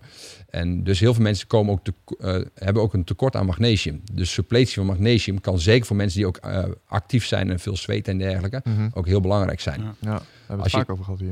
Ja. Als je ook kijkt naar een... Uh, dat, dat vind ik ook een heel interessant boek, omdat ook de manier waarop die, uh, die, uh, die persoon daarnaar kijkt... is geschreven door een NASA rocket scientist. The Wellness Project heet het boek. Okay. En die laat ook zien, duidelijk zien dat er een verband is tussen uh, uh, magnesiumtekort en uh, eigenlijk alle hart- en vaatziektes. Dus als je kijkt naar wat zou je moeten doen om hart- en vaatziektes uh, ja, te voorkomen, of in ieder geval daar minder uh, problemen mee uh, te zien in, in deze wereld, is eigenlijk magnesium. Dat dat een missing link is daarin, uh, in het mm. hele proces. Wat grappig. Vraag ik me dan weer af wat een raketwetenschapper daarmee te maken had. In eerste instantie. Nou, die raket... dat ging uitzoeken. Waarschijnlijk voor astronauten of iets dergelijks. Nou, waarschijnlijk is dat gewoon zijn eigen interesse geweest. Okay. En, uh, maar zo iemand kan in ieder geval heel simpel kijken. Ja. Ja, en die kijkt gewoon heel duidelijk naar wat is de link daartussen. Grappig. Ja, mag, mag ik eens een, een andere vraag stellen Absoluut. over... Um, misschien een beetje afwijkend, maar wel denk ik ook met voeding te maken. Ik heb de laatste tijd wat mensen in mijn omgeving die uh, te maken hebben met auto-immuunziektes. Yep. Voor de luisteraars, een auto-immuunziekte betekent eigenlijk dat zich iets ontwikkelt in jouw lichaam, waardoor het zich in één keer tegen jou gaat, uh, uh, gaat keren. Oftewel dat je bijvoorbeeld, nou, spierziektes zijn vaak uh, auto-immuunziektes, uh, spierreuma toevallig. Dat is nu het geval ja. waar ik uh, onlangs mee te maken kreeg met iemand. In hoeverre um, is zoiets te... Uh, ja, want volgens mij ben je jaren... aan het ontwikkelen. Vaak zijn mensen jaren aan het ontwikkelen, weten ze het zelf niet eens door slecht te eten, door misschien te weinig binnen te krijgen van bepaalde dingen. En in één keer wordt men geconstateerd van, hey joh, je hebt een auto-immuunziekte, dit ja. is het. En gefeliciteerd, hier heb je uh, je pilletjes en je dingetjes. Ja. Eigenlijk ja, ik ben een beetje carte, carte blanche in auto-immuunziektes. Uh, wat kan je er tegen doen? Zijn er, zijn er dingen die, uh, zijn er ja, hergevallen die daarin, ja, die je daarin geholpen hebt? Of, uh... Ja. Ik heb een dochtertje met een auto-immuunziekte, ah, okay. met celiakie. Nou, in het kader van voeding is dat natuurlijk wel een interessante, omdat uh, zij, uh, haar lichaam uh, heeft een negatieve reactie als zij, eet, als zij gluten eet. Uh-huh. En dus niet okay. dat ze een be- gluten is natuurlijk een heel slecht daglicht. Daarmee zeg ik niet dat ik tegen gluten ben, nee. maar als ik het haar geef, dan wordt zij ziek. Het is sommige per, mensen zijn het is per persoon. Ja, ja. Het is per ja. persoon. Ja. En uh, we zijn nu bezig uh, om te kijken of dat, uh, of dat kunnen oplossen. En uh, wat blijkt is dat bij haar een hele duidelijke relatie zit tussen de inentingen die ze heeft gekregen als kind en uh, het ontwikkelen van die auto-immuunziekte. Mm-hmm. En nu zijn ze die schade zeg maar, aan het opruimen en ze heeft minder Ze reageert, haar lichaam reageert minder heftig als ze nu gluten eet dan dat deed in het verleden. Hoe ruim je zulke schade in godsnaam op? Ja, dat is met een, een beetje een alternatieve methode. Ik denk dat het een beetje te ver gaat om okay, dat hierover ja, te hebben. Maar uh, anders wordt het een beetje zweverig. Maar, maar er is wel een, een directe relatie tussen, denk jij, de vaccinaties enerzijds en het ontwikkelen van dit ziektebeeld verderop in het leven? Nou, dat, dat lijkt nu wel zo te zijn. Wauw, dat is dat, of, dat, of dat wetenschappelijk ook weer bewezen is. Ja, oké. Okay, okay, ja, weet je, als het in ieder geval maar één keer bewezen wordt, want dan heeft mijn dochter er geen last meer van. Ja, joh, als het helpt, dan helpt ja. het. En het, ja, hoeft dat is bewezen, echt, het, het hoeft niet bewezen te worden om... Uh, ik ken iemand die heeft nee. uh, hetzelfde gedaan, alleen die heeft het door middel van bioresonantie gedaan. Ja, dit, heeft, dit, dit is ook een onderdeel daarvan, ja. inderdaad. Ja. Wat voor veel mensen ja. niet weten is, eigenlijk moet je het gewoon zo zien dat... Um, dat je, als je kijkt, alles op moleculair niveau zijn cellen die tegen elkaar aanwrijven. Heb je bijvoorbeeld littekenweefsel uh, op, jou, op je lichaam, op je hoofd... door een keer te vallen, door een ongeluk... dan uh, verstoort dat eigenlijk de energiebaan in jouw lichaam. Dus alle meridianen en dat soort dingen. Als je het echt op microniveau bekijkt... en eigenlijk wat bioresonantie doet... die meet, kan meten door bepaalde uh, straling door je lichaam heen te sturen. Dan moet je twee dingetjes vasthouden... waardoor uh, bepaalde blokkades ergens zitten. En zo'n blokkade die kan er zijn door uh, ja, uh, een botbreuk, een litteken... Uh, maar ook een, uh, een verkleving of een ding wat uh, bijvoorbeeld... een, een uh, als je, bijvoorbeeld, je moet het zo zien, als je een orgaan hebt waar een gezwel op zit... kanker ja. of wat dan ook, dan slurpt dat energie van... Mm-hmm. Uh, hè, van het geheel. Dat betekent dat er ergens een balansverstoring is.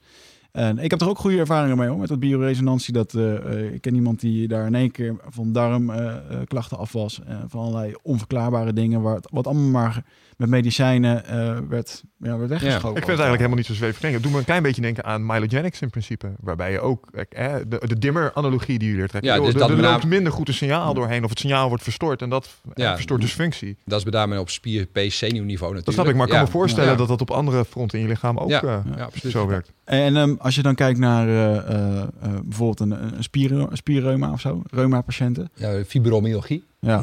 Nou, fibromyalgie is wel ook iets wat in mijn ogen heel, heel erg gelinkt is aan, uh, aan voeding. Mm-hmm. En uh, ook als ik hiermee heel kort door de bocht ga, eigenlijk fibromyalgie komt vaak uh, samen, of uh, gaat gepaard ook vaak met een soort chronische vermoeidheid, ja. het M E. En uh, vaak gaat het ook gepaard met migraine en uh, personen die het glas half leeg in plaats van half vol zien. Ja. En het heeft ook te maken... Dus je, je hebt het nu echt over mentale...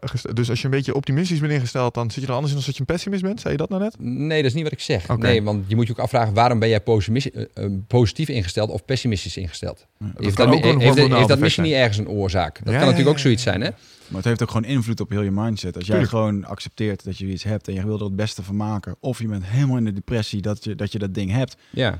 Maar waarom ben je in een depressie? Misschien is je, je, de voeding voor je hersenen wel niet optimaal. Mm. En als je kijkt naar uh, tussen die dingen die ik net noem... en serotonine, het zogenaamde gelukshormoon... daar ja. is een hele duidelijke relatie tussen. Ja. En als je kijkt wat is nodig onder andere voor uh, de productie van serotonine... dat is onder andere het aminozuur L-tryptofaan. Uh-huh. En uh, d- daar zie je dus al meteen weer een link naar voeding. Ja. En als je dus je voeding optimaliseert, je opname optimaliseert... zie je dat je dus beter ook aminozuren binnen kan ja. krijgen. En dat mensen zich letterlijk ook beter gaan voelen... en minder last hebben van migraine. Ik zeg ja. niet dat migraine altijd de oorzaak voeding is... maar dat kan de oorzaak zijn. Mm-hmm. Uh, vaak ook minder vermoeid zijn. Minder last hebben van spierreuma. Ja. Dus uh, je kan heel erg terug ook weer naar, naar het voeding relateren. Ja. Even terugkomend op die... Uh, um Nog even terugkomen op die bioresonantie. Want ik weet ook dat daar uh, bij bekenden bij mij op een gegeven moment werd gemeten... voor welke stoffen dat ze gevoelig waren. Mm-hmm. En wij zitten natuurlijk helemaal op de molen van... Uh, jongens, hey, je moet kokosvet eten en dit en dat. En uh, vervolgens uh, kwam diegene terug en die zei van... ja, dat is gemeten, maar mijn lichaam gaf daar helemaal geen positieve reactie op. Wat yeah. En ook allergieën en dat soort dingen. Dus hebben ze allemaal verschillende buisjes. Buisjes met bijvoorbeeld melk, buisjes met graan en dat soort dingen. En dan kunnen ze dus meten hoe je lichaam erop reageert. Ja. Ja. Ik had daar mijn twijfels over, omdat ik denk van ja, hoezo? Kokosvet is gewoon goed voor iedereen, ja, weet je wel. Nee. Maar is dat uh, in jouw optiek wel of niet zo? Kokosvet specifiek? Nee, ik bedoel meer in de zin van, kan zo'n, uh, ja, dat bijvoorbeeld bepaalde lichaamstypen gewoon, uh, ja, eigenlijk helemaal niks doen met zo'n kokosvet of ja, uh, helemaal kan. niet. Ja? ja, weet je, kokosvet als je het gaat bekijken is, is denk ik gewoon een hele goede voedingsbron. Ja. Is, is het een heilige voedingsbron? Mm-hmm. Moet je het nemen? Nee, dat denk ik niet. Ja. Want volgens mij... Ik denk als we een jaar of vijftig teruggaan in de tijd... dat er in Nederland geen kokosvet beschikbaar was, denk ik. Of nee. voor, voor consumptie, Zelfzaam, ja, denk ik. Maar uh, nee. Dus hebben we dat nodig? Nee, helemaal niet. Alleen, ik denk dat heel veel mensen er absoluut wel voordelen uit kunnen halen. Omdat het wel ja, een vrij snelle, beschikbare bron van energie is. Nou, het is nu, het is nu beschikbaar. Dus wij we doen het nu. Vroeger ja. had men gewoon dikke speklappen en dat soort dingen. Omdat ja. je moest op het land werken en het moest vooral aardappel en vet zijn. Ja, maar nou. weet je ook als je gewoon... Ja, waarom, je, kokosvet wordt nu vaak gebruikt om ook in te bakken. Oh, vaak wordt gebruikt om in, uh, in te bakken, toch? Ja, ja, ja, ja, ja. natuurlijk. Ja. En uh, ja, het is een, in ieder geval een stabiel vet waar je in kan bakken. Maar dat is roomboter ook, hè? Ja, natuurlijk. Dus ja, ja. Uh, ik gebruik gewoon dat. Ik vind het trouwens ook lekker. Hè? Ja, maar roomboter ja. is ook hartstikke goed. Ja. Gewoon, gewoon relaxen. Nou. Maar ik vind het wel super interessant. Want zeker als je kijkt naar... Uh, ik denk dat heel veel mensen zichzelf letterlijk ziek maken... door, door jarenlang gewoon... Uh, ja, niet goed te eten en inderdaad ook een hoop stress erbij. Ah, ja. Ja. Diabetes type twee is natuurlijk een goed voorbeeld. Ja. Dat is iets wat mensen heel vaak zelf creëren.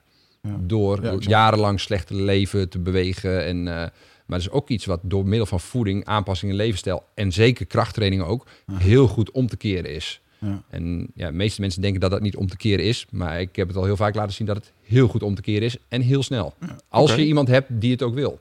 Ja, ja, want dat is het want vaak, als, hè, ik, dat... als ik heel kort door de bocht ga... Uh, zonder dat ik daarmee mensen voor het hoofd wil stoten... maar oh, ik denk dat de g- grootste uh, reden... is dat iemand type, type, type twee diabetes heeft... dat, dat het zichzelf is. Ja. Eigen gedrag is. Mm-hmm.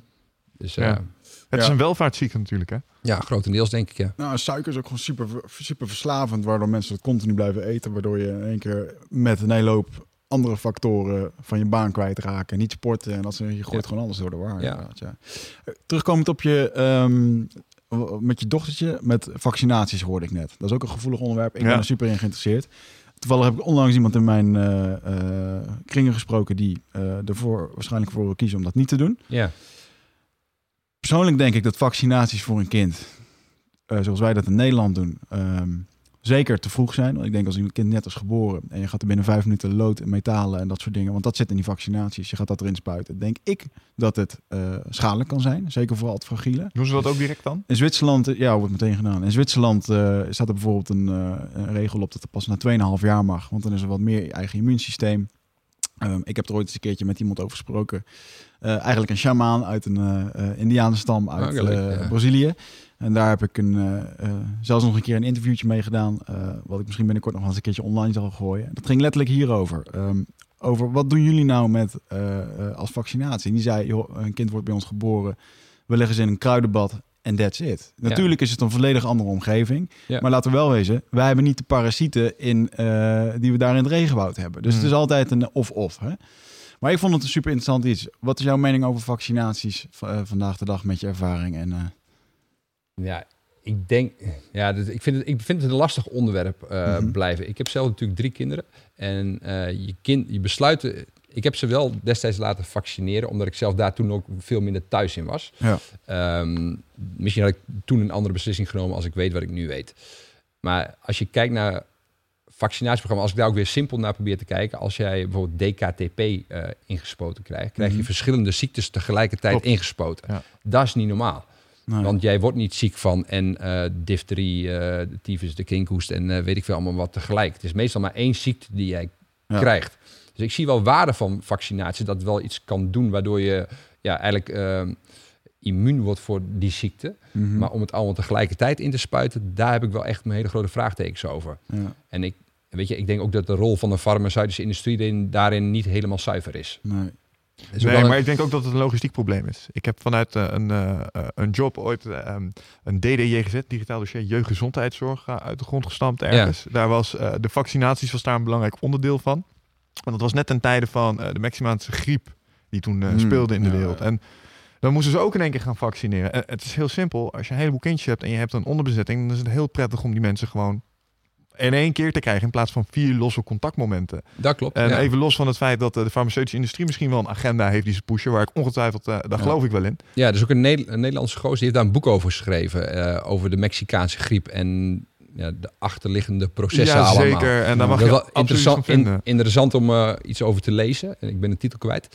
En uh, ja. die zet je wel aan het denken. Ja. Dus... Maar als je net die kinderartsen vraagt... en het gaat over vaccineren, ze zijn er heel stellig in. Joh, is absoluut nodig. Want um, ja, we zijn ook een beetje verwend natuurlijk tegenwoordig. Want we zien niet meer zo heel veel polio en kinkhoesten ja, en mazelen... Maar... en dat soort dingen in onze omgeving. Dat heeft het echt geëlimineerd. Ja. Maar uh, het is onmiskenbaar dat we nu er langer mee werken. Um, en we dus ook medische data krijgen van mensen... die al jaren gevaccineerd zijn... en we daar ook bewust naar gaan kijken. Ja. Dat er nog wel wat dingen boven water komen... waar echt wel iets mee moet gebeuren. Ja, dat denk ik ook, ja. ja als je kijkt naar ja. ziektebeelden als A D H D en dat soort dingen. Het is allemaal, ja, je weet het niet. Is het een ziektebeeld? Is het verzonnen iets? Uh, heeft het te maken met vaccinaties? Of met gewoon kinderen achter die fucking iPad laten zitten de hele dag... waarbij ze helemaal tureluus worden, vierkante ogen krijgen... en ja. hè, niet aan hun beweging komen. Het is zoveel combinatiefactoren. Tenminste, dat denk ik daarin. Ja, weet je, een A D H D is natuurlijk... Ja, ik denk dat het grotendeels een voedings... Uh, iets is. Dat je daar veel mee kan doen. Ja. En we vinden tegenwoordig natuurlijk ook al kinderen al heel snel druk, hè? Ja.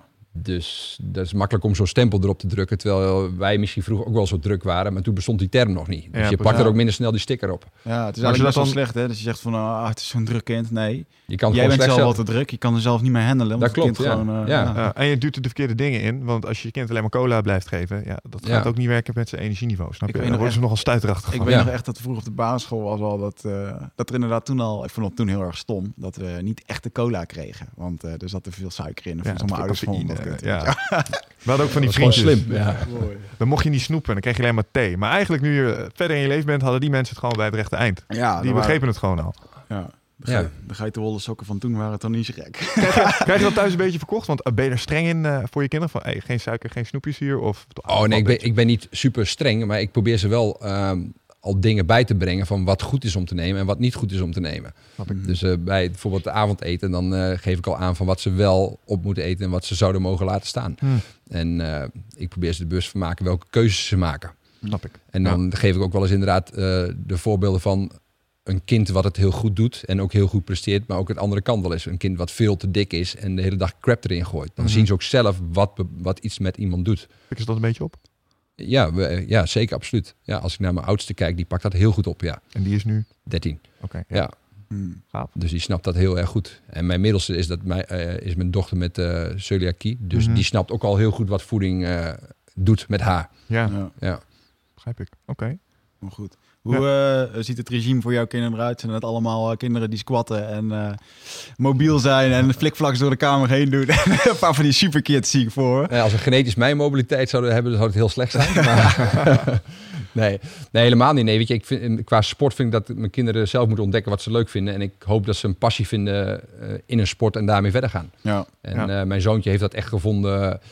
Die passie wordt nu iets minder, maar dat is op zich ook geen probleem. Dat hij weer andere dingen vindt. Die heeft dat gevonden in, uh, in het hiphop dansen. Mm-hmm. Dat kan hij echt heel erg goed. En uh, ik heb daar zelf helemaal niks mee. Ik vind die muziek ook kut. Maar hij, hij kan, ik vind het wel heel erg gaaf om uh, te zien hoe goed iemand dan... Mooi. En hoe snel iemand leert uh, bewegen. Ja, want daar hadden we het straks ook al even over. Hè? Over uh, passie. En uh, wat me toch wel opvalt is dat uh, met de mensen die we over het algemeen in de studio spreken... is dat dat toch wel een cruciaal ingrediënt is voor het succes dat ze over het algemeen gehad hebben. Dus oh, absoluut. Gewoon echt hun hartstocht volgen. Dan oh, word je ja. geen eindbaas. Nee, ik denk het niet.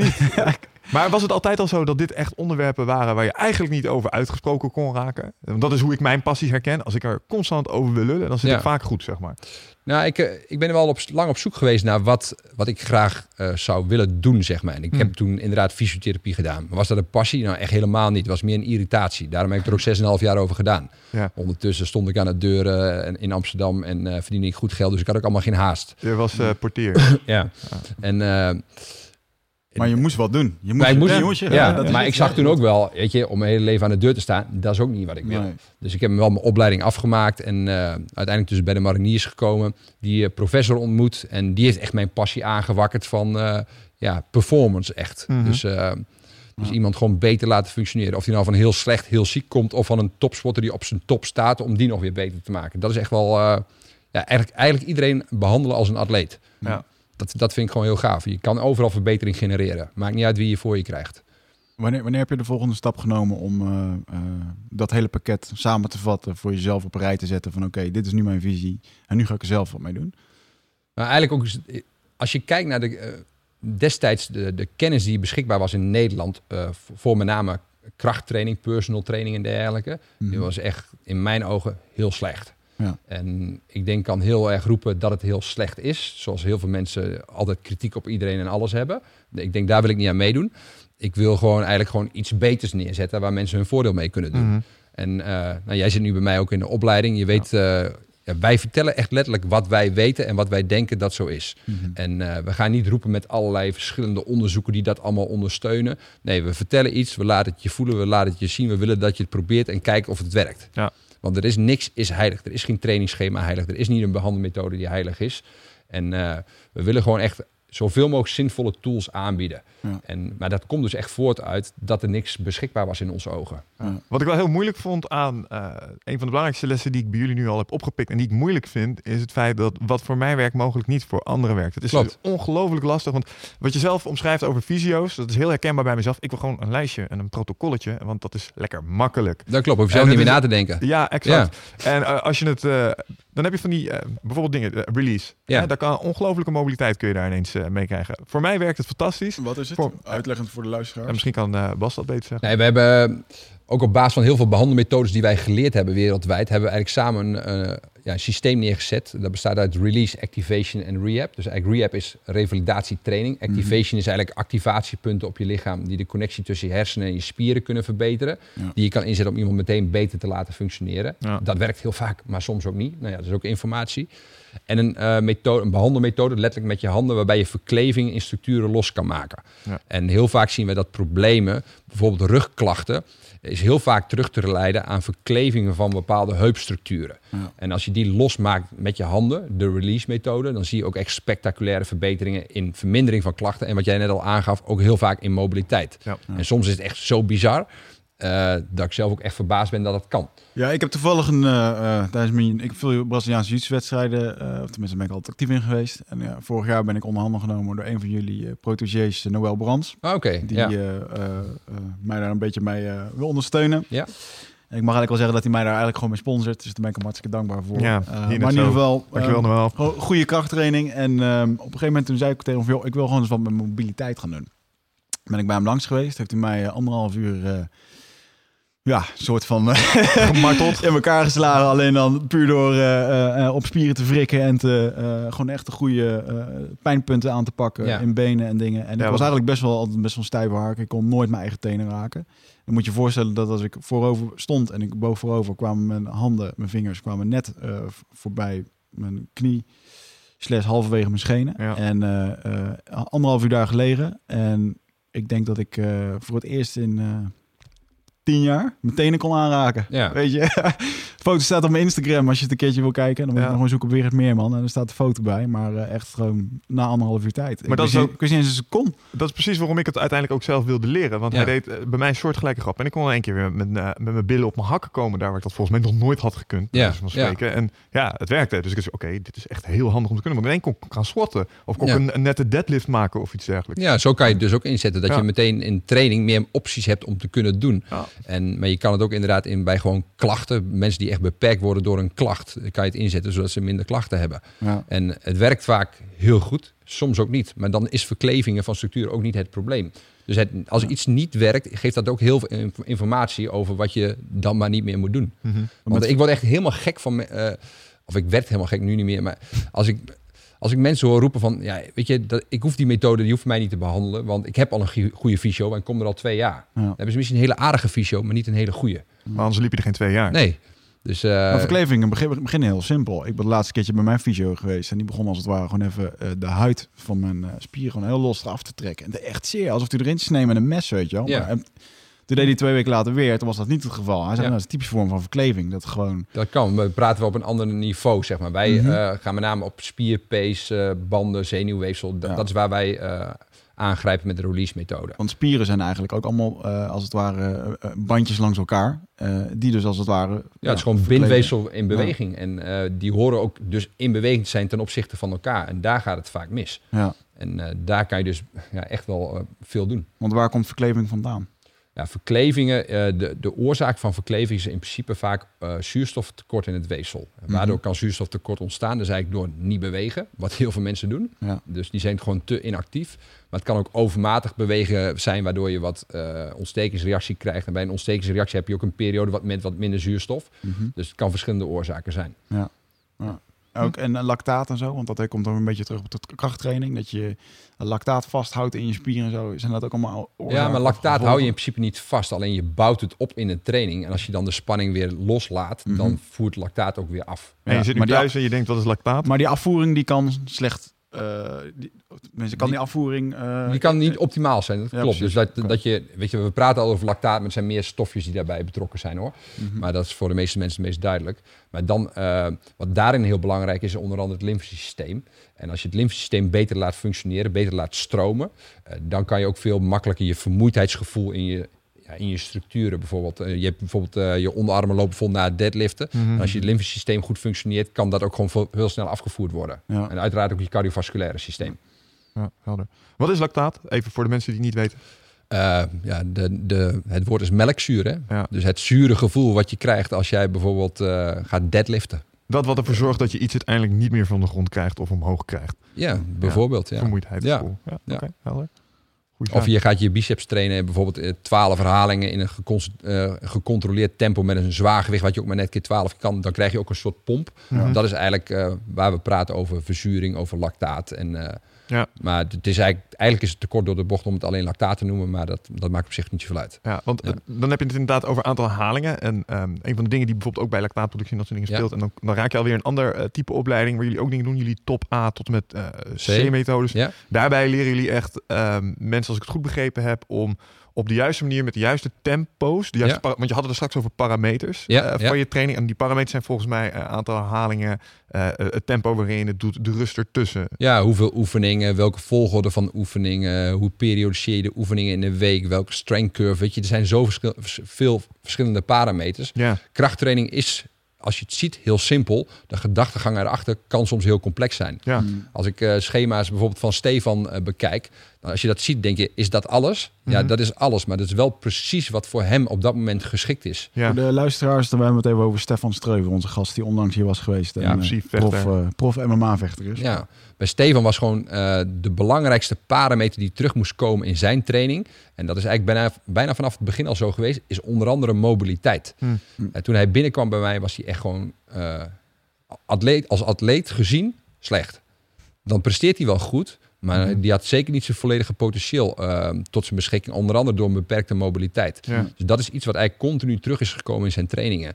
Als je kijkt ook naar de progressie in zijn mobiliteit, die is echt waanzinnig. Is dat een lange mensen ding? Want je gaf er zelfs aan, ik was niet de meest mobiele. Ik ben zelf twee meter. Ik was ook niet de meest uh, lenige, zullen we zeggen. En ja. Stefan is natuurlijk ook een ruis. Ja. Wat ja, ermee te maken? Uh, je ziet het veel meer, een beperkte mobiliteit zie je veel meer voorkomen bij lange mensen. Ja. Ja, ja. Dat. Maar dat betekent niet dat er niks aan te doen is. Nee. nee, nee dat, dat, is, dat is weer een andere... Uh, Ander verhaal, want Stefan is nu gewoon echt mobiel. Hmm. Want maak maar eens een overhead squat met je armen gestrekt, met je duimen tegen elkaar, ja. uh, met je gezicht naar de muur toe, dat je tegen de muur aan staat. Nou, ik ga heel snel vallen. Maar, ik ook. Uh, ja, ja, maar Stefan niet meer. Okay. Ja. Hoe lang heb je daarvoor nodig om iemand uh, die uh, de hele dag achter zijn computer zit op een kantoor uh, eigenlijk uh, gezond mobiel te krijgen?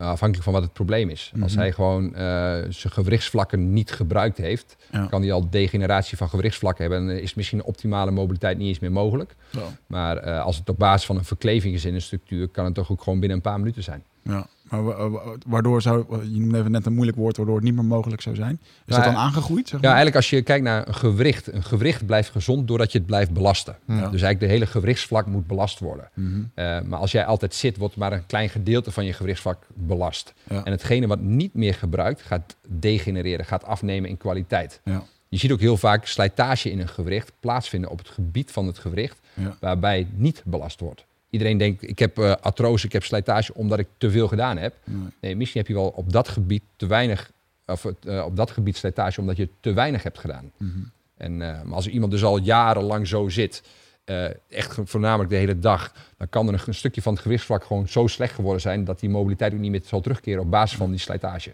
Een van mijn grote angsten is dat ik met één voet sta ik een beetje naar buiten. En daar heb ik er een beetje natuurlijk in lopen lezen. Mm. Um, en als je dan, uh, als je het heel simpel bekijkt, je voet staat naar buiten, dus ben je niet in balans. Dus zit er ook iets in je heup uh, te schaven op een plek wat er waarschijnlijk niet hoort. Dat zijn aannames die je... Uh, ja, die, dat is even die, die, een aanname. Die, die, want ik heb ja. dat even zo gelezen ja. en dan denk je zo van, oh ja, dus, dat, dus dan zal er wel wat gaan slijten. Um, ja, ik weet het dan. Volgens die theorie zou ik op mijn zestigste daar last van krijgen. Moet je misschien een nieuwe heup hebben. Alleen ik doe er nu weer geen flikker mee, weet je wel. Dat is een ja. beetje dit, uh, nee, was een tijdje heel fanatiek. Ja, nou ja, ik ben wel, ik ben wel absoluut mobieler geworden. En ik, natuurlijk, ik, ik weet ook dat ik uh, continu uh, drie of vier keer per week in die sportschool daar nog steeds mee bezig ben. Um, alleen, uh, ja, ik merk wel gewoon dat bijvoorbeeld mijn voet nog steeds niet recht staat. En ik weet dat dat, uh, dat is ook te doen. Uh, ik heb daar een keertje die uh, Kelly Starrett. Ja. Uh, heb ik daar een keertje over uh, horen. Daar heb ik al vaker over gehad in deze show. Mobiliteitsexpert uit Amerika. Ja. Hoe belangrijk is het dat... Uh, nu mijn voet, ik weet zeker dat negentig procent die uh, zit te luisteren... en voet naar buiten of naar binnen heeft of zijn knieën naar binnen. Ja. Hoe belangrijk ja. is het om, uh, uh, om dat dan maar recht te krijgen... en uh, in de uh, pure anatomische vorm uh, houding te, te krijgen? Nou, ik denk dat het uh, heel erg overschat wordt... Mm-hmm. Uh, Als fysiotherapeut heb ik nog nooit iemand gezien die echt recht is. Nee. En als jij bijvoorbeeld uh, op wervelniveau ho- tussen je schouderbladen bijvoorbeeld al een kleine kromming hebt, mm-hmm. moet het ergens onderin gaan compenseren, toch? Ja, ja. Dus dat jouw voet naar buiten staat, zou kunnen zijn dat het uit je heup komt. Ja. Maar het zou ook uit je knie kunnen komen, maar het zou ook uit je bekken kunnen komen, of uit je wervels, of misschien wel uit je nek. Want jij zit altijd in deze positie naar mij te praten. Dus ja. uh, misschien zit, begint het daar wel. Nee, dat, is, dat is gelul. Maar... Nou, driehonderd podcasts. Dan zou je dat zeker meetellen. Ja. Oh, nee, rol... we... we komen straks in de rolstoel door een podcast. Ja, ja, ja. ja maar dat, dat, er zijn zoveel factoren die dat kunnen beïnvloeden. Mm. En, uh, maar dat jouw voet, voet iets naar buiten staat. Nou, weet je, dat zie je bij heel veel mensen gebeuren. En dat hoeft echt niet tot een probleem te leiden. Helemaal nee, nee, okay. niet. Je lichaam kan dus eigenlijk hartstikke goed aanpassen. Aan, ja, uh... dat is het mooie van het menselijk lichaam. De compensatiemechanismen zijn geweldig. Ja. Het lichaam is eigenlijk... zoekt altijd naar de manier van survival en zal zich ook aanpassen waar het aan moet passen. Ja. Dat besef je niet, dat beseffen we eigenlijk veel te weinig. Hè? Ja. We lopen echt in een fucking vetapparaat rond, zeg maar. Ja, ja super gaaf. Ja, ja. Er dus kan, er kan zoveel. En uh, je weet je, ik vind ook de grootste uitdaging was bijvoorbeeld uh, als ik kijk bij een atleet was ook bijvoorbeeld Stefan. Ja. Uh, die, uh, ja, die kreeg te horen: ik heb een hartprobleem en uh, van maak je geen zorgen over je carrière, want die is uh, die is over. Daar hoef je ja. geen zorgen meer om te maken. Dat is voor mij echt de grootste trigger uh, om te zeggen... Denk, hoezo over? Dat gaan we wel even laten zien. Ja. Ja. Daar moeten we misschien heel veel dingen gaan aanpassen... en gaan kijken hoe we het nu wel kunnen doen. En uh, ja. zijn grootste overwinning, denk ik, is ook dat hij weer in de ring heeft gestaan. Mm-hmm. Dat hij daar niet goed gepresteerd heeft de laatste keer, dat weten we allemaal. Maar dat ja. hij daar gestaan heeft, dat is echt wel een gigantische prestatie, hoor. Ja, snap ik. Daar heb ik echt super veel respect voor, voor, uh, voor Stefan. Ja. Want die is van ver moeten komen. Ja, ik ja. vind dat, een, dat, dat we het ook wel besproken hier. Dat die inderdaad twee van die witte jassen die dan tegen hem vertellen van... joh, het gaat niet meer gebeuren. Jongens, waar baseren jullie dat op? Want jullie zien alleen maar mensen, jullie diagnoseren ze. Stoppen ze in een hokje en die mensen moeten leven naar jullie standaard. Ja, ja. Ja. Dus misschien ook wel weer dat hele eendimensionale dat die specialisten dan hebben... wat we daar straks zeiden over huisartsen en fysiotherapeuten. Misschien ja. dat er wel voor een deel in zit. Oké. Okay. Hey, um, Bas, ik heb nog een, uh, een aantal... Uh, Ik heb een lijstje met dingen waar ik uh, vaak tegenaan loop uh, in uh, discussies en uh, gesprekken over ja. sport. Uh, en ik noem dat altijd een beetje gymfabels. Ja. En uh, ik heb er al eens een keer één uh, in de workshops uh, geadresseerd. Maar ja. die vind ik misschien ook wel leuk om hier eens even te pakken. En ik heb er nog een paar. En die zou ik ja. eens even kort tegen je willen aanhouden. Dus goed. Als jij daar gewoon op uh, associatief op kan reageren. Zo van, joh, dit is eerst wat bij me opkomt. Ja. Um, squatten en de knieën voorbij de tenen. Wel of niet goed? Prima. Prima. Waarom is het niet slecht? Want dat zeggen een boel mensen. Uh, ik, degene, ik, wat ten eerste, als ik iedereen die dit luistert en ja. uh, daarin tegenaan loopt, ik weet dat er heel veel zijn, ja. vraag maar een aantal keren waarom aan degene die zegt dat het slecht is. En dan ja. blijft het heel vaak angstvallig stil. Eigenlijk weten ze het niet. Nee, want oh. vaak zeggen ze, van, uh, als iemand zegt je mag niet met je knieën voorbij je tenen, dan, en ik zou vragen waarom, zeggen ze ja dat is slecht voor je knieën. En dan vraag je waarom is dat slecht voor je knieën? Dan komt er veel druk op je knieschijf. Maar waarom is veel druk dan slecht voor je knieën? En dan blijft het eigenlijk al stil. Ja. Want als je kijkt naar je, naar je knieschijf, die, uh, de achterkant is echt een... Dus het is eigenlijk vrij dik bot, toch? Mm-hmm. Met een uh, duidelijk stuk kraakbeen aan de achterkant. Die de, die de druk, die belasting heel optimaal kan verdelen. Mm. En eigenlijk hoe, hoe dieper je zakt, hoe meer contact het kraakbeen maakt met het gewricht. Waardoor de druk steeds beter, hoe diep je gaat, hoe beter de druk verdeeld wordt. Ja. Dus het lichaam heeft dat biomechanisch fantastisch opgelost. Dus ik zie niet in waarom dat slecht is. Een ander iets is waardoor je het kan ontkrachten dat het slecht is. Uh, hoe dieper jij zakt, hoe minder jij, gewicht jij nodig hebt met de squat om je lichaam te verstoren. Ja, full range of motion is dus zwaarder. Daardoor, omdat ja, full range of motion is veel zwaarder. Want het gaat maar eens doen als je het nooit gedaan hebt. Dan moet je ego even opzij gezet worden en het gewicht gehalveerd als je dat gaat redden. Ja, ass to the grass. Dat is ja. voor iedereen in de sportschool. Nee, ja. voor mij ook nog niet, maar working on it. Ja, nou weet je, er hoeft ook niet specifiek een doel te zijn. En uh, of je ass to the grass met, met een squat kan gaan, heeft ook te maken met de stand van je heupgewricht, de lengte van je onderbeen ten opzichte van je bovenbeen en je bovenlichaam. Dus er zijn heel veel factoren die daarvan invloed kunnen zijn. Okay. Maar als jij het kan, dan is het ook geen enkel probleem om het te doen. Mm, en die druk op je knieschijf, ja, die wordt, wordt perfect verdeeld hoe dieper je gaat. Dus het lichaam heeft dat super gaaf opgelost. Excellent. Nou, dat is precies het type antwoord waar ik naar op zoek was. Um, volgende in dezelfde lijn. Um, ik merk als lange jongen, met name in het begin, uh, deadliften met een holle rug. Ja. De meeste mensen zeggen, dat kan echt niet. Met een holle rug of een bolle rug? Een bolle, uh, bolle rug. Dus je schouders hangen in principe af en voor, maar is je startpositie? Ja, weet je, als je praat over optimale kracht overbrengen, wil je dat niet doen in een bolle, met een bolle rug. Okay. Dan wil je je rug in een, ja, zo nou, rechte lijn is natuurlijk niet helemaal waar, in een stabiele rechte positie met je bovenlichaam wil je dat gaan gebruiken. Dat ja. de kracht met name komt vanuit een isometrische, ja, een contractie waarbij de spier niet langer wordt in je onderrug, maar dat met name je bil, hamstring en dergelijke het werk gaan doen. Ja. Ja, want daarvoor doe je meestal een deadlift. Okay. Ja. Dus uh, met een bolle rug kan je aan de andere kant ook heel goed gebruiken. Alleen dan praten we niet meer over krachttraining, maar meer over beweging. Dus juist het afrollen in een deadlift kan heel erg uh, voordelig zijn bij mensen met rugklachten. Okay. En ook heel positief werken op je mobiliteit. En eigenlijk wat je daarmee doet is met name een soort compressiemobilisatie op wervelniveau creëren. Waardoor je beter gaat functioneren op wervelniveau. Oké, okay, helder verhaal. Um, dan nog eentje, die hoor je ook vaak. Uh, dat is het anabole raam, of anabolic window. Met ja. andere woorden, een half uurtje na training moeten de eiwitten in, want dan neem je het optimaal op. Ja. Zeg jij bullshit?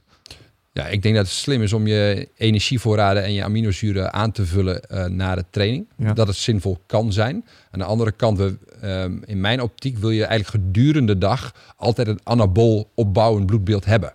Dus je wil eigenlijk bij de meeste maaltijden wel iets van eiwitten consumeren, waardoor je eigenlijk altijd een aminozuurpool in je bloed hebt, waardoor je daar snel over kan beschikken. Okay. Ja, en die anabolic window, ja, die is absoluut, die is, denk, die kan je zeker voor je laten gebruiken, maar is dat hetgene wat het grote verschil gaat maken? Hmm. Nee, dat is je algehele voedingspatroon. Ja. Okay. Ja. Mag ik daar een additionele vraag op stellen? Absoluut. Dat uh, uh, op het moment dat je hebt getraind, wordt er vaak gezegd, of tenminste, dat is ook mijn uh, hetgeen wat ik heb gelezen en onderzocht heb, uh, dat een wei-eiwitshake ervoor zorgt dat um, uh, ja, eigenlijk het stresshormoon wat op dat moment in je lichaam is, nadat je uit een training komt, ja. dat dat uh, een soort van geflatlined wordt op het moment als je, uh, dus die wei-shake vrij snel na je training. Uh, ja, dat, dat is inderdaad een effect daarvan.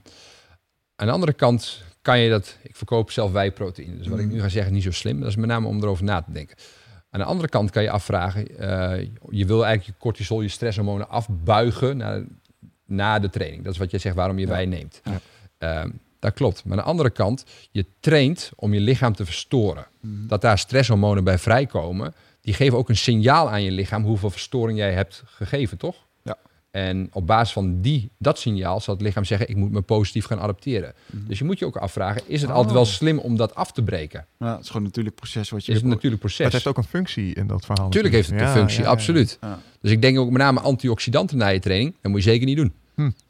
Want je hebt het nodig. Ja, want je hebt juist dat uh, oxidatieve proces tijdens een training nodig om je de juiste signalen te geven van zoveel heb ik verstoord en ik wil me op een hoger niveau pla- uh, weer gaan ad- laten adapteren.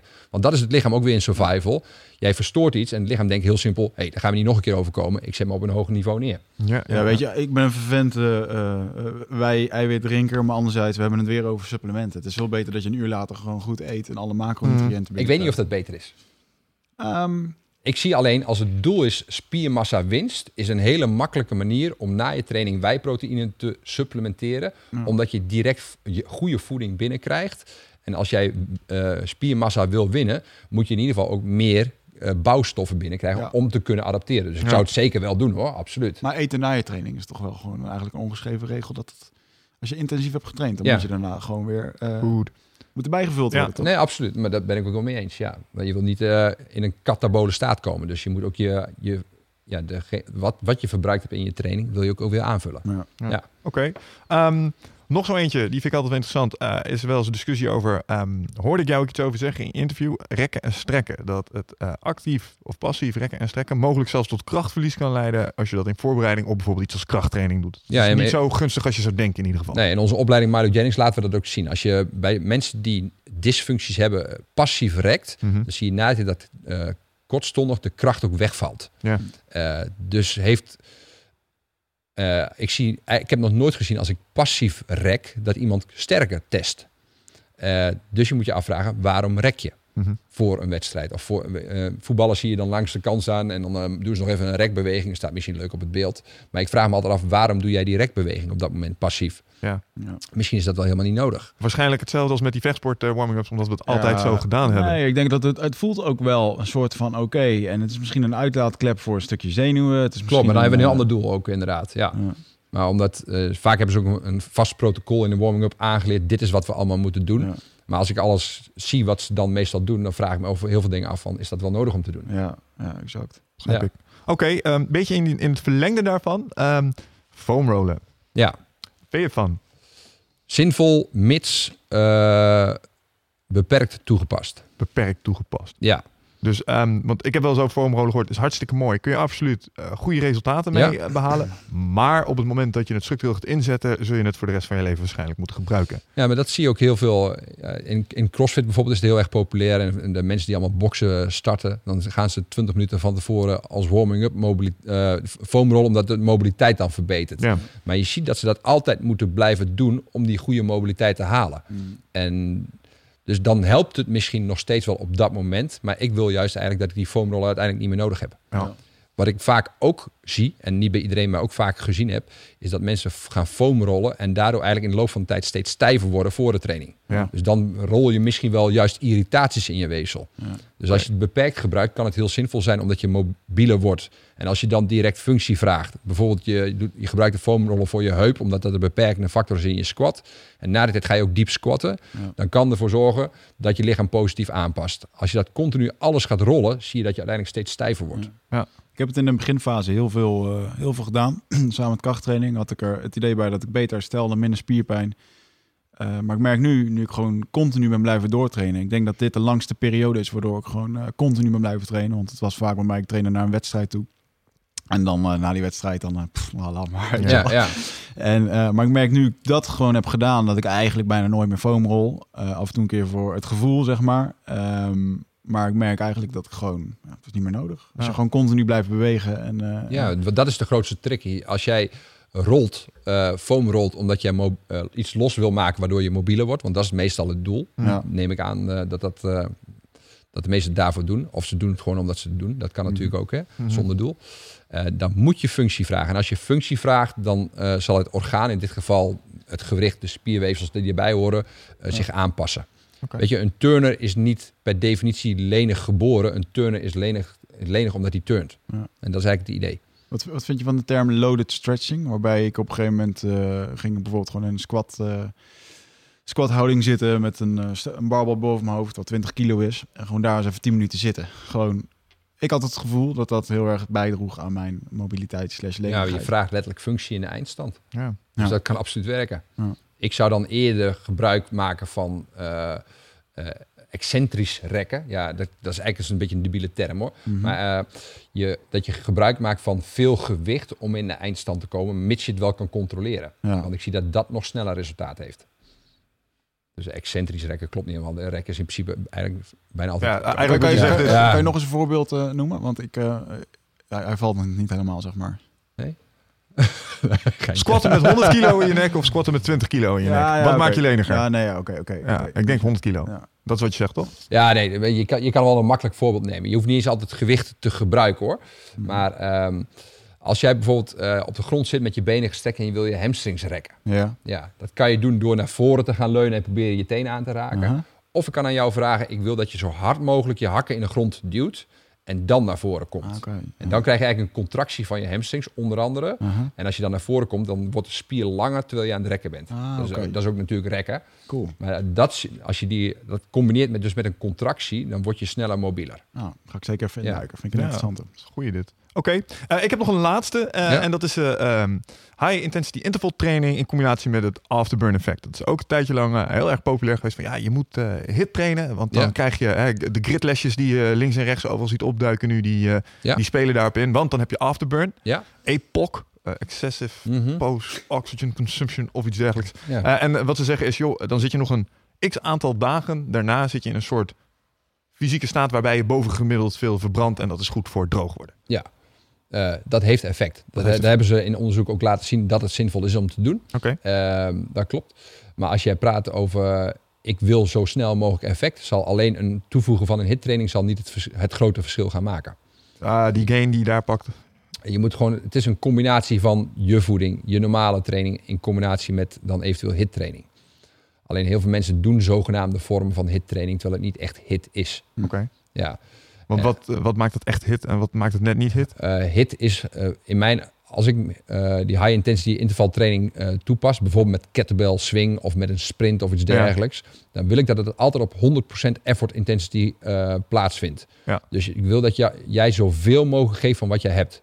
Dus als jij honderd meter kan sprinten in twaalf seconden, moet je hem ook sprinten in twaalf seconden en niet in dertien. Mm. En als je die honderd procent effort geeft, dan heb je ook het maximale effect van die high-intensity training. Ja, ik denk dat dat met name het lastigste is voor de meeste mensen. Om echt dat klopt, dat is mentaal hartstikke zwaar. Ja, ja en d- dat is niet erg, maar dan, ja. dan praat je echt over optimaal effect. Ik denk dat dat ook is waarom uh, dingen als het uh, Tabata-protocol daar zo goed bij hebben. Omdat het maar twintig seconden is. Ja. Dat is een beetje overzichtelijk. Ja, het is wel acht keer twintig seconden. En na uh, ronde vier ben je er wel behoorlijk nou, klaar mee vaak. Maar, ja. maar hoe ga je die twintig seconden? Dus, die, je kan honderd procent gaan, maar je kan ook vijftig procent gaan. Ja, dat is zeker waar. Dat, dat klopt. Is het lastige. En da- dat gebeurt vaak. Ja. En dan zie je, dan hebben we weer uh, een paar van die entertrainers hebben weer iets gelezen over Tabata, dat het zo effectief is. Ik gebruik het ook in mijn kettlebell training. Ja. Ja. Omdat mensen daar heel veel over na kunnen lezen. Dat is de reden. Maar het is geen heilig protocol. Het is alleen een efficiënt protocol. Nee, ja. Het is een, en, een theorietje inderdaad. Dat klopt, ja. En daar zit wat research achter.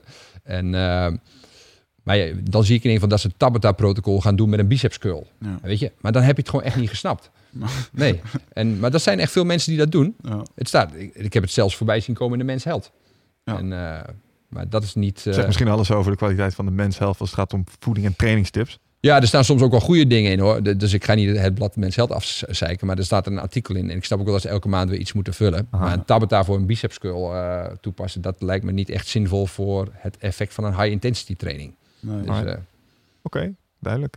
Um, ik ben eigenlijk wel redelijk uh, door mijn vragen heen op dit moment. Ja. Um, zijn er nog dingen die uh, jij op dat moment... Um, waarvan je zegt van, joh, uh, nu ik hier toch zit... en uh, er zijn dingen die ik tegenkom uh, vanuit mijn dagelijkse praktijk. En dat is iets dat zou ik je luisteraars echt absoluut tussen de oren willen zetten. Voor als je nou één ding uit dit hele verhaal meeneemt, dan is het dit. Uh, ja, uh, kijk kritisch naar jezelf en naar uh, wat je leert van anderen. Uh, en kijk of het werkt. Of het ja. ook daadwerkelijk werkt. En laat je niet misleiden door uh, allerlei bronnen die gooien met... Uh, die alles zogenaamd onderbouwen met heel veel onderzoeken. Mm. Weet je, ik ben niet helemaal niet tegen onderzoek, maar het moet uiteindelijk wel het resultaat opleveren wat jij wil. Ja. Ik lees, ik heb echt heel veel onderzoeken gelezen, dus ik, ik weet echt dat je daar ook positieve dingen uit kan halen. Maar dan laat je niet de, die, die onderzoeken een mist optrekken, waardoor je het niet meer ziet. Je ziet het omdat het werkt. Okay. Daar moet je echt gewoon naar gaan kijken. Doe, als jij iets doet met een bepaalde doelstelling, heeft dat ook een positieve Een positief effect op die doelstelling. Ja. Een, een term wat heel veel gebruikt wordt is natuurlijk functional training. Mm-hmm. En uh, dan zie ik bijna iedereen uh, op Instagram en Facebook... en daarom zit ik er ook allemaal niet zoveel op, maar ik word mm. er een beetje gek van... Uh, dat ze functional training doen en dan doen ze gewoon een oefening die ergens op lijkt. Dat is niet functional, nee, dat is gewoon een oefening doen die ergens op lijkt. Dat heeft niks met functional te maken. Want functional is eigenlijk oefening A doen... waardoor je beter, wil, beter wordt in oefening B, jouw gewenste doel. Mm-hmm. Dus als jij kijkt naar bijvoorbeeld uh, uh, de een of andere... Dan, dan zie ik ze letterlijk met een, een golfclub aan een, uh, aan een poelie de beweging maken die in golf ook plaatsvindt, met een golfswing.